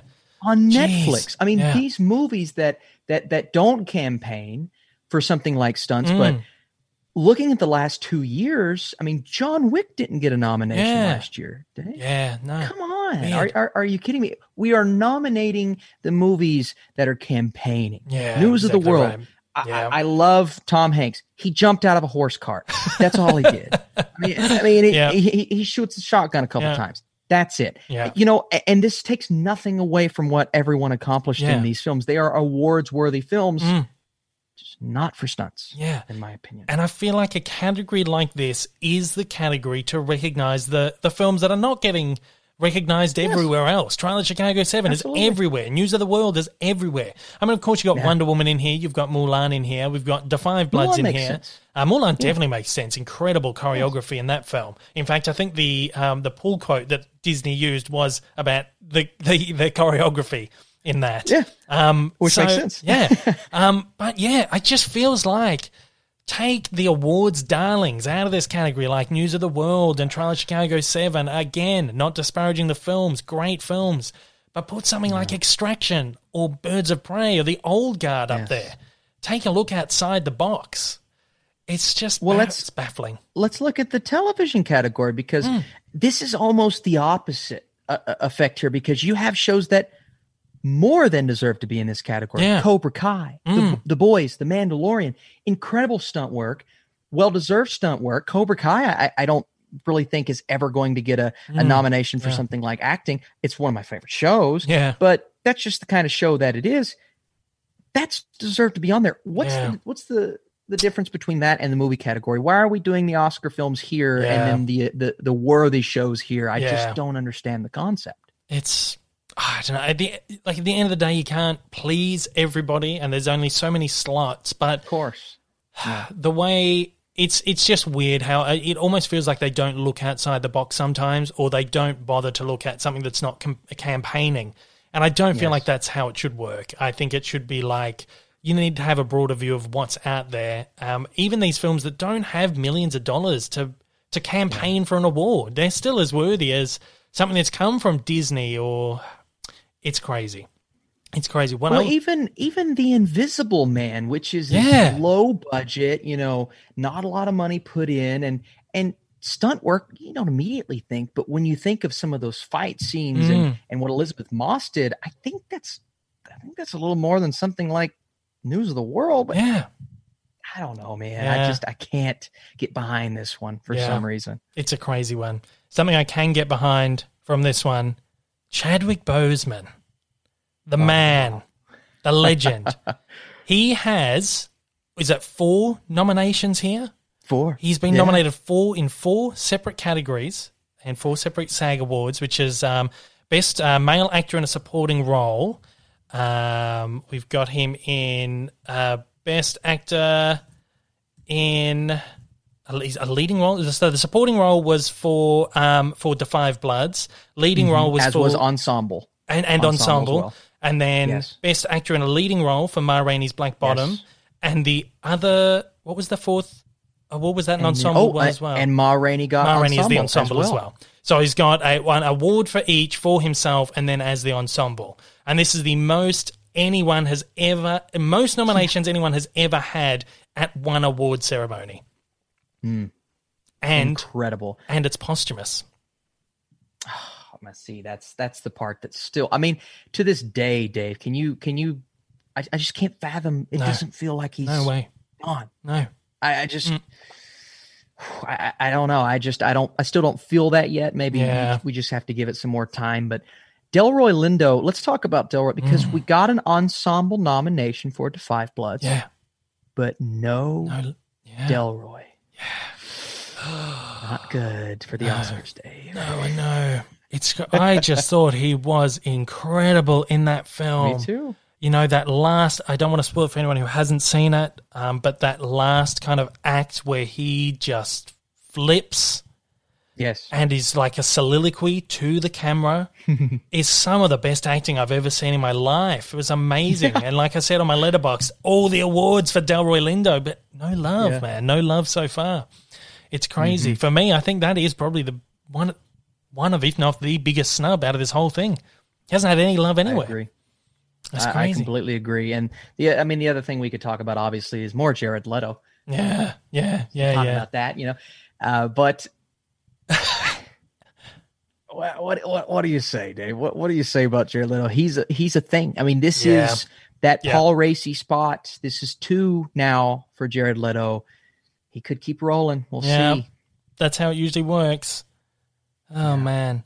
Um, for those who don't know what the SAG Awards, I should have said at the top, but they are given by the Screen Actors Guild, America, uh, American Federation of Television and Radio Artists, and they recognise outstanding performances in film and primetime television. So you get a kind of a mix of both together in there. Um, so yeah, so they are very prestigious awards, of course, but again, you do get some very strange, sort of baffling uh, nominations and categories and all that kind of stuff in there as well. Um, we are pushing it a lot at the moment. We're just about an hour and a half in, but I do want to very kind of briefly talk about you. We said at the top, I was actually going to do this earlier in the show, and we skipped over it. But you did the uh, the uh, the Sundance Film Festival, which was all virtual this Yes. year, and you said you watched a lot of movies, a lot of movies. Um, what's kind of again? You haven't you you were saying to me before you haven't done your coverage of this just yet, so I don't want to take away from that. But kind of give me uh, a few of your your highlights from from that. Um, whether that is the, the best films you saw there, or the best performances out of the movies, or just tell me a little bit about your experience and you know your, your highlights. Yeah, yeah. I, I mean, that was there were a, a lot of things I was looking forward to with Yeah. this festival. Uh, originally, it was Judas and the Black Messiah, and then I ended Yeah. up getting a four-year con- consideration screener, and Mhm. that is not necessarily what you feel like a Sundance movie would be, even Yeah. though it probably was the best of the bunch. Um, but looking into the actual premieres at Mhm. Sundance, a couple on my list that ended up really delivering. There's a movie called On the Count of Three. And Jerrod uh, Carmichael is a comedian, very talented individual. He actually directed this film and he Mhm. stars in it with Christopher Abbott, who I am slowly becoming a huge fan of. And the idea behind this movie is one that could could have easily been handled in a bad way because it, it's two individuals who, you know, their outlook on life not great, Mhm. um, and they're considering suicide, Yeah. right? So they make this suicide pact, taking each other out, but first they have to accomplish this mission that they go on, and, and it wouldn't be a mission you would go on if you thought you would have to live with the consequences. Yeah. So this feels like an A24. I mean, if A24 doesn't pick this up, missed opportunity. Yeah. An A24, you know, crazy dark, but it's also it's also kind of a comedy. Mm. So you've got a little bit of dark humor in here as well. And man, this movie was a thrill uh, ride from start to finish. It was actually my favorite of the festival, right Wow. behind Judas and the Black Messiah. Yeah. Uh, so it really paid off on my anticipation. And you know, a couple that that that stood out. I thought the a movie called uh, Together Together, starring Ed Helms. Mhm. Surprisingly enough, Yeah. it's a really sweet romantic comedy. Uh, you have a, a, a documentary called Flee about a man who is trying to escape his country. It's an animated documentary, Dave. Yeah. You would love this, man. Okay. You would absolutely love this. It is a Wow. beautiful piece of filmmaking. hmm And then the other two big ones, uh, a movie called Mass. Yeah. Did you hear about this yeah, I've one? heard about this. Dave, uh, this is four individuals, one table. They're sitting around talking about the consequences of a mass shooting. And that's pretty much the entire film. Wow. And Ann Dowd is the highlight for me in this movie from Hereditary and uh, The Handmaid's Tale, but some of the best performances I've seen all year. And then a really sweet coming of age story uh, that got picked up by Apple for $25 million. Mm-hmm. Yeah. Absolutely incredible. Called CODA. And CODA stands for Child of Deaf Adults. And uh, our main character here is living with uh, a deaf mother, a deaf father, a deaf brother. So she has to go through a lot of scrutiny growing up. But then she starts to discover that she's a really good singer.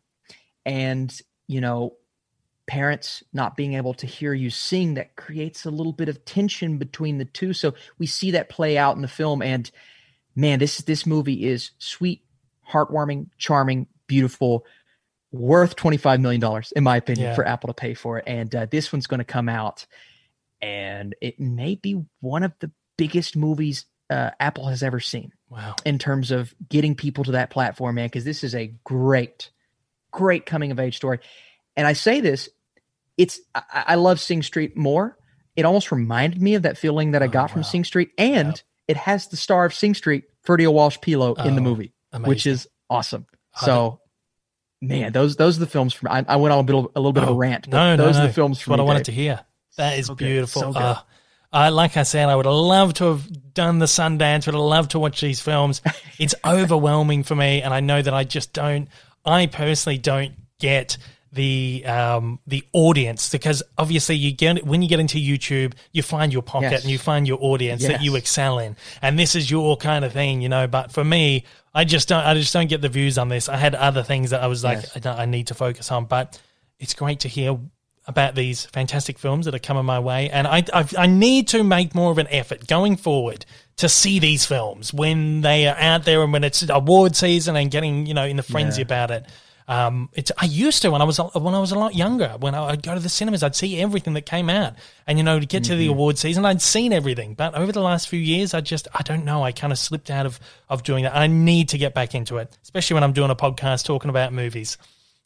Well, you're a busy Dave. You're a busy man, though. Don't don't look past the fact that you are. It's not like you're just sitting around doing Yeah. nothing, Dave. And and and I faced this as well. I mean, I saw a lot of movies last year, but there were still those movies I wanted to see. Yeah. But you get so caught up in in whether it's breaking news or Yeah. you know something that drops, and you're you're so Mm, encouraged to make a video about, and then that video takes three hours yeah. And the day's almost gone. Yeah. You know what I mean? Yeah. Mm-hmm. So it is that it's it's trying to balance all of those things, Dave. But I do I truly think some of these films from Sundance, man, and and some of these Oscar movies too, man. I can't wait to hear your thoughts. I'll be on the lookout on Twitter, For man, sure. because I think you're Yeah. really going to love some of them. Yeah, amazing. Well, I do. Yeah, whenever I obviously people out there who follow me, I do post my thoughts on every, pretty much everything I watch. I did the Letterboxd thing. All I'm so into Yes. Letterboxd at the moment, um, and I post my thoughts on everything, give ratings and stuff. I feel like that's like my little space to be able to share my thoughts on movies that I feel like wouldn't get the audience anywhere else. And um, you know, so if you want to follow me on Letterboxd. I think it's just Dave Lee Down Under. Search me on there. Yeah. Um, a lot of my time now, I, I usually do this at the beginning of a show. I kind of talk about the kind of stuff that I've been watching myself while all you guys are off at Sundance. I've been watching some older, older stuff. Um, I've got a stack of movies out there, hundreds of movies that I haven't watched on Blu-ray. I'm just trying to power through them. I get up early in the morning. I watch a movie before I get into work. Um, and nice. here's a few of the things that I've watched recently. Street Fighter. Have you seen Street Fighter with Jean Claude Van Damme? Man, Oh man, that is a uh, Oh, that's a ride. It's a, classic. yeah. This is one that I had been. I for some reason I've got into the Jean Claude Van Damme films at the moment. I've always put them off. I love Yeah. the Schwarzenegger stuff, the Stallone stuff. Always been a fan. Never got into Jean Claude Van Damme, but I've been watching his stuff recently. And they're just so bad that I love them and I'm enjoying them. And it's just, I'm laughing from beginning to end. I was told by a friend of mine who's a huge Jean Claude Van Damme fan, Jean Claude Van fan, as I call them, that do not watch Street Fighter. Don't watch it. And I'm thinking, well, if this Yeah. guy who loves these terrible movies is telling me not to watch Street Fighter, I got to watch Street Fighter. I watched it, and man, oh, I thought it was just so much fun, so stupid fun, laughing beginning Mm-hmm. to end, just amazing. You got Kylie Minogue in there, and Ming Na Wen is in there as well, very young Ming Na Yes. Wen, amazing. Right. I, I just thought it was just so. But the thing I couldn't figure out with that movie was whether it was aware that it was really bad or whether it was actually trying to be a really good movie. A lot of these Van Damme films you're watching, like, they know they're bad and they're hamming it up. But this movie, it almost feels like it's trying to actually take itself serious. And it feels like a lot of those kids' films from the '90s, um, but with brutal violence. So, yeah. Yeah. I thought that was a lot of fun. I enjoyed that one. Um, I watched um, yesterday. I watched Heathers. Have you seen Heathers? With uh, yeah, Christian it's been a long time, but I re- recall really, really enjoying I that film. Did you like it? I loved it. Winona Ryder, Christian Slater. Um, she is incredible good. in the film. Her performance is amazing in that Winona Ryder. Mm-hmm. You know, a lot of her very early stuff was just so good. You know, Beetlejuice and Edward Scissorhands and Christian Slater in this does a Jack Nicholson impersonation. And he's been on the record to say, "Oh yeah, I was just impersonating Jack Nicholson." Like, why? I don't know. I just thought it was Right. good. Um, so it's such a weird, quirky film. It almost feels like a John Hughes movie, but with like a twist, like something like Mm. Breakfast Club by way of like uh, Natural Born Killers or True Romance or something Yeah. like that. Um, I, I that. really loved that. I thought it was. I thought it was a, just a terrific film. I watched um, Far and Away. Have you seen this? Tom Cruise, Nicole Kidman. It's an epic film. It goes like three hours, two and a half, three hours. I think so. No. It's a Ron Howard movie. Now, this is a movie that I've heard over the years. A lot of people say it's not great. Don't watch it. Not a hmm. good movie. Okay. Tom Cruise, I love his movies. Nicole Kidman, I I think Yeah. she's great as well. It's a Ron Howard movie. I mean, I'm going to watch as many Ron Howard films as I can. The score is by John Williams. And it's an incredible Ooh. score. Like it's nothing like anything you've ever heard of his score of his work before. It's very um, because it's about these um, Irish immigrants who move to America to try and start a life and try and you know win a get land and the American dream, basically, right? Okay. Um, And his score is so infused with just like Gaelic sounds, and it's incredible. I think it's one Hmm. of his best scores. But I love the movie. I thought it was really good, and I'm a sucker for these like romantic, sort of sweeping, epic kind of things. I would recommend it to you. If not, I- don't know if you will love it, but if not for Ron Howard and this incredible John Williams score. Like incredible, inc- it's a very sappy film. It's very corny. What you'd imagine from one of these romantic sweeping epics from like the 1990s. But I really Yeah. loved it. I thought it was very good, and again, on a, even on a technical level, really wonderful. Um, I mentioned earlier Brawl in Cell Block 99 and Dragged Across Concrete. I thought they were both just so damn good, man. Man. So damn good. S. Craig Zahler uh, is. I'm not kidding. I mean, it's got to be one of the most underrated directors working right now. I mean, Yeah. Mm-hmm. all three of his films are outstanding, and to to bring Vince Vaughn kind of alive in Yeah. this way that you've never seen him before in both oh movies. gosh. What a punch! What a punch Amazing. packs. Amazing. Yeah. Well, I'd watched Bone Tomahawk last year sometime, and that is a brutal film. Wow. And I mean, not spoiling anything, but there's literally a guy getting ripped in half in that film, and his like innards spilling everywhere. Oh, cannibals and like this is not the kind of thing I usually watch, but I was just like glued to the screen. Like this movie is so f- just fucking cool, man. And uh, Kurt Russell in that film, and I just I had to go and get his other two films, uh, Craig Zahler's uh, Craig Zahler's films, Brawl in Cell Block ninety nine, Dragged Across. And again, they're probably a little too violent for me, but I couldn't drag my eyes away from the screen because they're just incredible. The writing, the direction, just the minimalism in the even like the the shot framing and how he holds shots for like two or three minutes and then even then we'll cut to a shot that feels really jarring but works i just think his films are just from beginning to end i watched the documentary if you haven't seen it on the um uh, i think it was on the dragged across concrete uh, blu-ray No, goes for about 40 minutes, 60 minutes, and it charts uh, Zahler's entire process of making a film outside of the studio system and then selling it to a studio to distribute. And I thought it was just fascinating. Yeah. Yeah, He's like, he's written, he said, like, I've written like nine screenplays, yeah, and I'm just trying to figure out which one I want to do next and all this kind of stuff. It's like, it's incredible. This guy's prolific. And then he will just, him and his production team will just make the film. They'll sell it to a studio with the, um, with the impetus that I get full reign over everything. I get final say, I get final cut. And for like an independent filmmaker who's come again from pretty much nowhere really to be able to give in like full reign over a film is insane. But it's, Wow. And it re- his films really do show the difference between a studio film and and something that's been made independently, but they don't feel like an independent movie. I don't know. I just mm-hmm. love these. They were both like I think I gave Dragged Across four and a half, and I gave Brawling Sub like an, an easy five. Like man, I I loved them, loved them both, and I recommend them to anyone out there. And you you mentioned his his style it Mm. you're right it doesn't feel because he'll hold on those shots and he'll and he'll you know make sure to frame up things in a way that maybe you've never seen it framed Yeah. before and especially uh, uh, uh brawl you know that is not something I, i've really ever seen anything like before Yeah. just the way that it's pieced Mm. together Yeah. and then dragged across concrete. I- watched that with my dad. My dad said, "I've never seen a movie like Yeah. that before," and I said, "Well, that's what happens when a when, when a director like that gets full reign Yeah. over his film and, Mhm. and gets two prolific actors in that Yep. way. Man, it's just it's it's fascinating. Insane. I've never seen anything like his filmmaking before, and No. I can't wait to see what the guy re- does next. Like we, I'm. You hear a lot of people say that. I've never heard. I've never seen anything like this before. Truly, never seen anything like this before. You would have never got me to sit and watch a movie this violent. I mean, it's it's not like Yeah. it's violence from beginning to end. Each of these films is like it's normal right until the last act, and then it's just like Mm-hmm. it earns its R rating in the last 15, 20 minutes of the film. and you- they're long films too. They are Very like long. two and a half, three hour films, pushing three Yeah. hours, dragged across across concrete, but they don't feel it. Those movies that are just like, um, but yeah, well, particularly talking about like shot framing and stuff, dragged across in particular. There's this when they're on the stakeout. You've got Mel Gibson and you've got um, uh, uh, Vince Vaughn on a stakeout, which is a very long Right scene. Right there, you got these two in the thing for a very long time. Just two up in this in the scene, wide shot. You got the two actors, and then it will just randomly cut to a close up of someone who is really weirdly framed to the side of the screen, and it just doesn't feel right. It's and almost the way that he edits and frames and everything.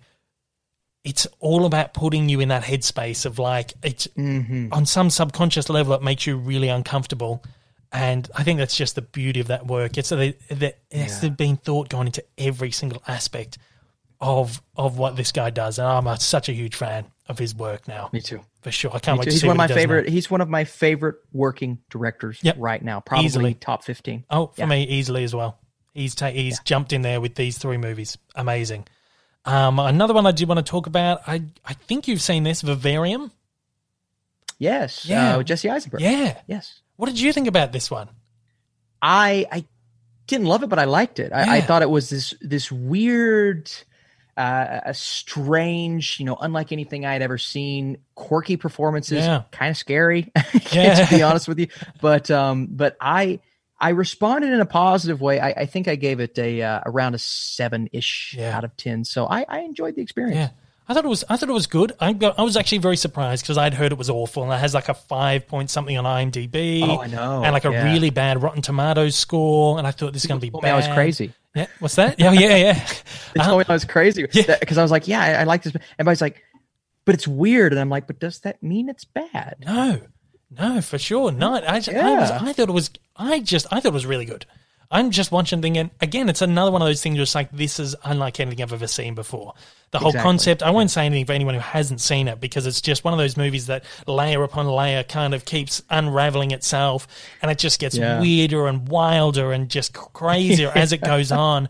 And I think it's just to see someone just take this chance to to Hmm. on on a film that's so wild and wacky.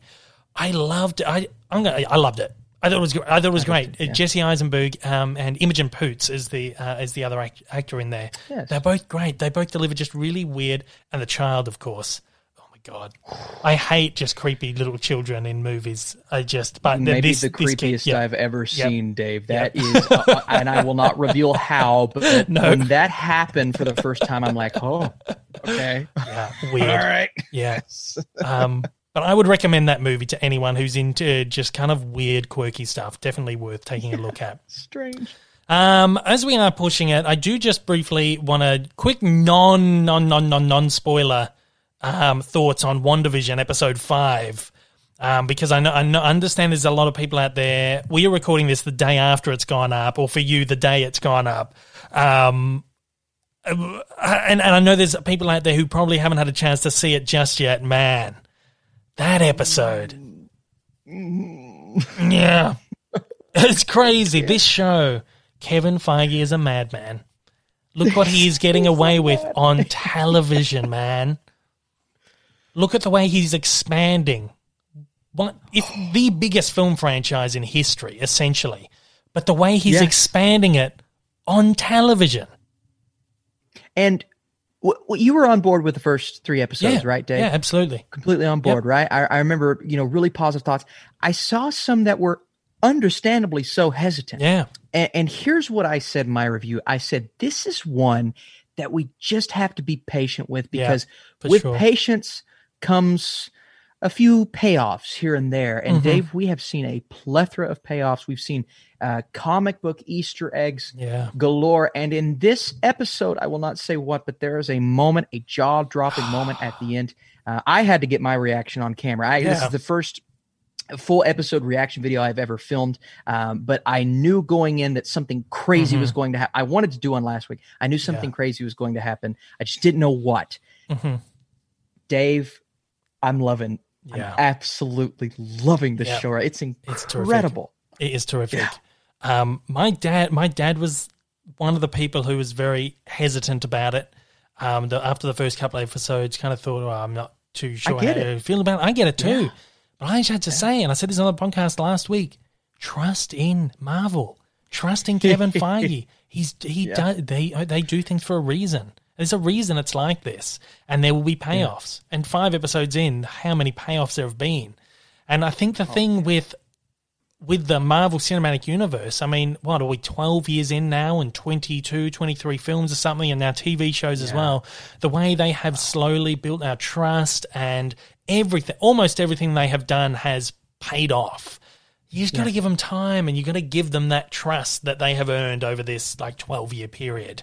Um, Yeah. I just can't wait to see where this goes. Apparently, next week, which is episode six, closes out act two of the show.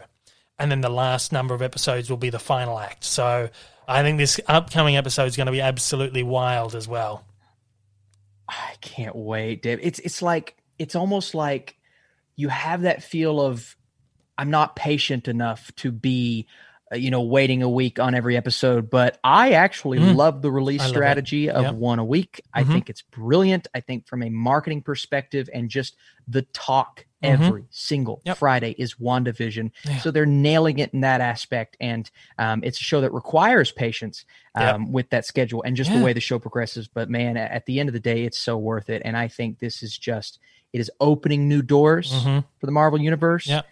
And it's done beautifully. And I'm Yep. just loving it so far. Yep, I agree with absolutely everything you've said. And the release strategy, I've said it a number of times, perfect. Perfect for this show Perfect. because I am waking up and going, three more days to WandaVision.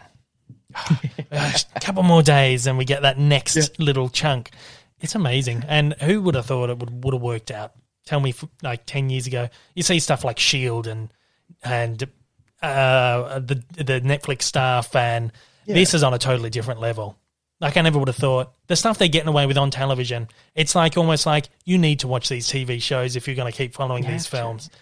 You have to. But for them to it's, a take- it's almost a requirement, Dave, Yeah, at this point. yeah. You have to watch Yeah. it. Yeah. But for Kevin Feige, to who is obviously the producer behind all the Marvel films, head of Marvel Studios, for him to brainstorm this is one thing, but then for Bob Iger and whoever else is over at Disney making these creative decisions and signing him off to let him do this on television is insane.